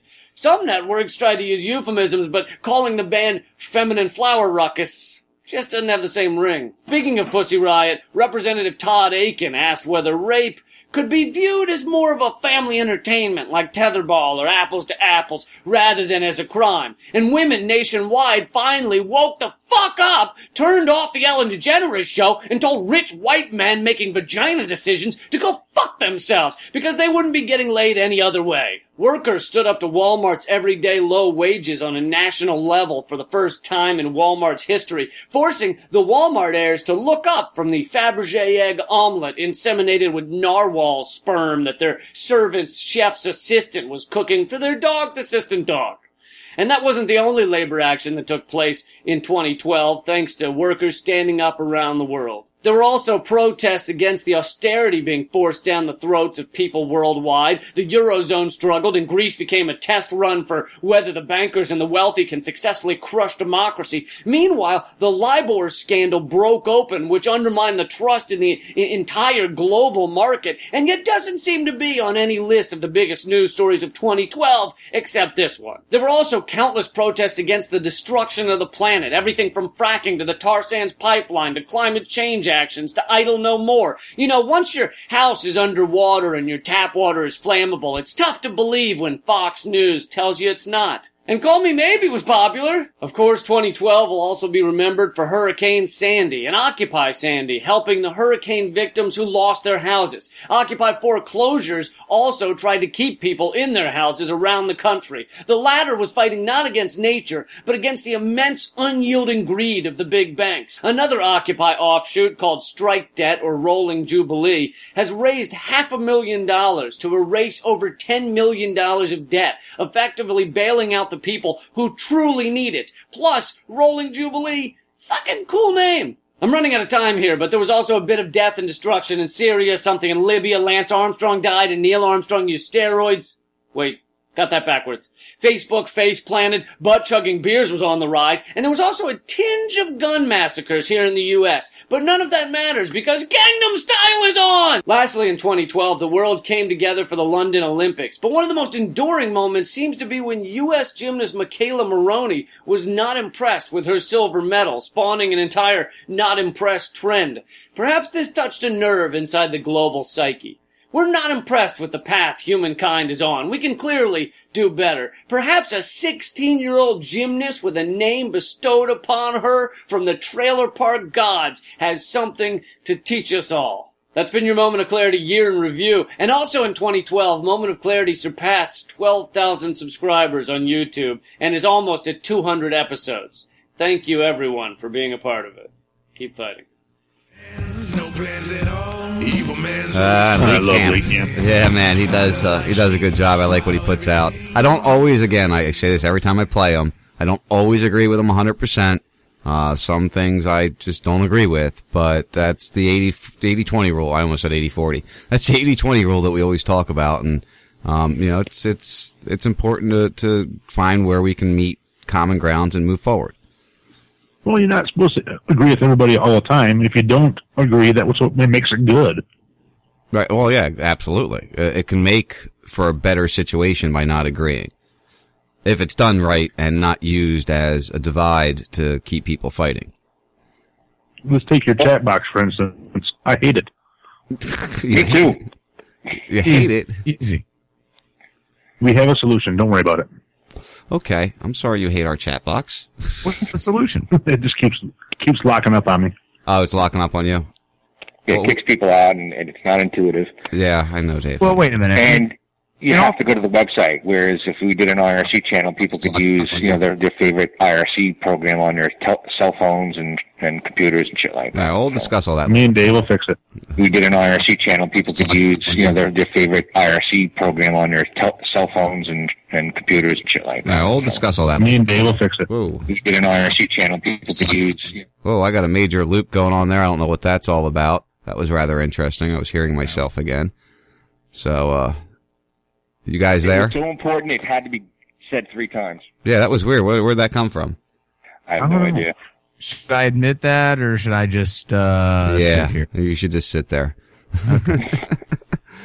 oh gosh! All right, we're running up on the last couple minutes here. Um, Kevin, you got your show tomorrow night, 7 p.m. Eastern Standard Time. Week in review. Uh, you got a bunch scheduled to, to go over. Yes, we do. I've actually uh, I had a week off last week, so I'm just uh, loading up new stories and getting Jesse to shut his fucking mouth off long enough for me to talk and have him chime in. I try to help with that when I call in there. Yeah, feel free to call in. Everybody, uh, ACR can call. I don't care who calls in, as long as you know it's commenting on this on the thing, and we can just run like we do now. This is a really well organized talk session. I like this. It's just about keeping, you know, watching what's going on and, and paying attention real closely. And, and everybody under, under, out there that really listens normally knows that, uh, you know, you're live when you come on, wait to be, wait to be addressed. And, you know, just, just follow the rules of talk radio. It's, it's not hard. It's pretty simple. And the good thing is, uh, Trucker Mike has a new phone, so it doesn't sound like a wind tunnel no more. I know. Yeah, it, it sounds much better. Go ahead, Chef. I think part of it, Kevin, i- is that sometimes uh, you end up with three, four people on the phone, and I think that sometimes it might be, uh, it might behoove you to, uh, you know, not have more than two people on the phone that, um, uh, or maybe not even more than one uh, of somebody that doesn't sit behind a microphone on a normal basis. Uh, just because you know there's there, you know, a, a lot of people don't know, but there's a lot of etiquette that go, that goes into being able to properly do this. Not that any of us properly do this. we try to. But I think I think we at least try. Like I try to keep my mouth shut from time to time, but sometimes you know I can't. Right. I mean, I, I guess I'm being very polite uh, in saying that, but yeah, I mean, it's it's just sometimes you have to know when to talk, and you have to know when you know you you can you know move in, and I think that it's it's something that uh, all of us and and I, I think everybody still continues to learn. You know, I don't think that anybody ever stops learning that. No, no, everybody's always always trying to learn it. What was that? That must have been Kevin and his uh, Sam broadcast. It wasn't me. no, Kevin, it was me. I'm fooling around. Anyway, um, so we got your show tomorrow. We got, we got Kevin's show tomorrow. He's got a lot going on there. Shifty, you'll probably be popping in and bothering them at one point in time. I'm sure. Um, it unless, depends. unless you're on the shitter and you can't get off it. If uh, if I'm dead with the flu, yeah, I won't. Uh, if the Redskins win, um, I will. Uh, if the Redskins lose, I may not. I may be dead. Oh, you didn't. Uh, I'm surprised you didn't try to throw in any uh, NFL scores or anything tonight. You're not very Uh, excited about these playoff games, are you? Everybody knows that Christian Ponder uh, went inactive about an hour before the game started, just completely fucking Vegas, really, really, really bad. Uh, so that game was almost not worth talking about. And uh, just in case anybody didn't notice, uh, the Cincinnati Bengals were overpowered by the uh, Houston Texans. I believe 19 to 13, ending the uh, uh, reign of Andy Dalton. Did he visit the Radio IO Christmas party and catch a flu from uh, Rick? No, Andy Dalton's just a, a ginger, so he has no soul and can't throw footballs properly. Oh. Oh, are you talking about Christian Ponder? No, he uh, uh, sprained his vagina. Yeah. I mean, he uh, screwed up his elbow. And that's something I have no clue what either one of you were talking about. So, Dave, you got any uh, final words? No, not at all. Uh, glad to be part of it again. Thanks for having me. No, we were missing you a little bit there. I, I'll say. I need a break from you every once in a while, but uh, yeah, we were missing you a little bit. I was, Yeah, uh, we all need a break. Even I need a break from me sometimes. exactly. Those those Skype beeps are killing me. The Skype beat. Oh, the rings. You can turn that off if you want. Like I said, go ahead, have at it. I just, I, I kind of got to leave them on for me because, um, I, I don't notice when it's ringing because my microphone blocks my view of that computer monitor.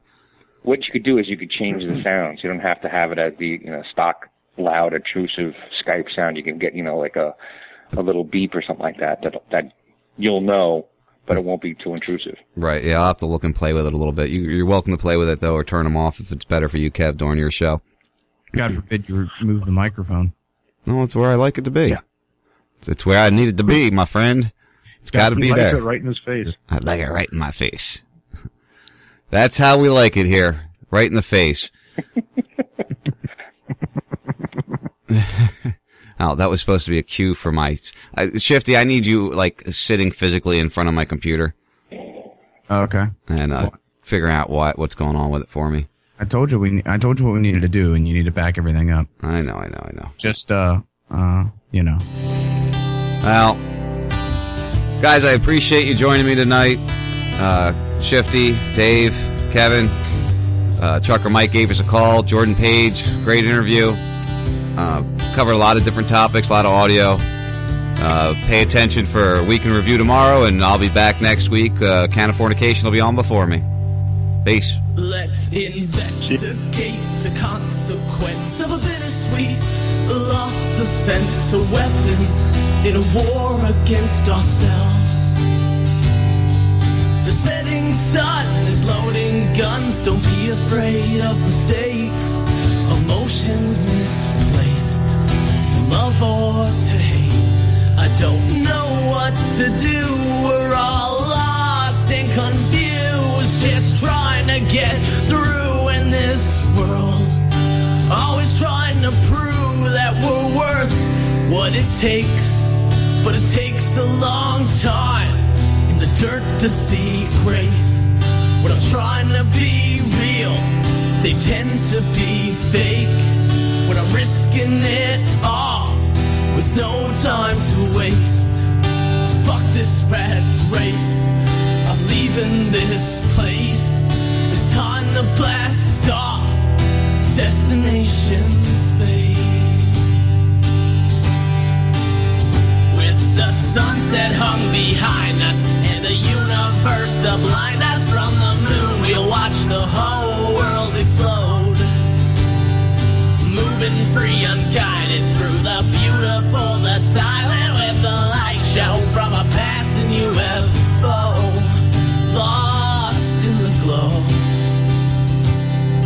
of the unknown. Please don't go.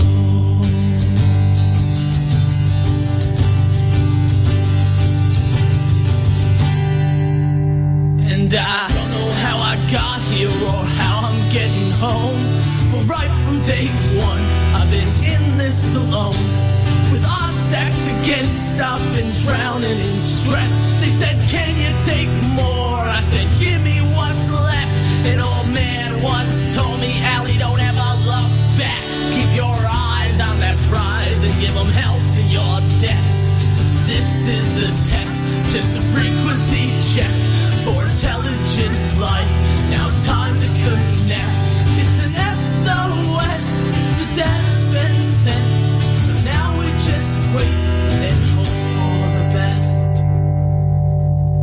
With the sunset hung behind us in the universe to blind us from the moon, we'll watch the whole world explode. Moving free, unguided through the beautiful, the silent, with the light show from a passing UFO.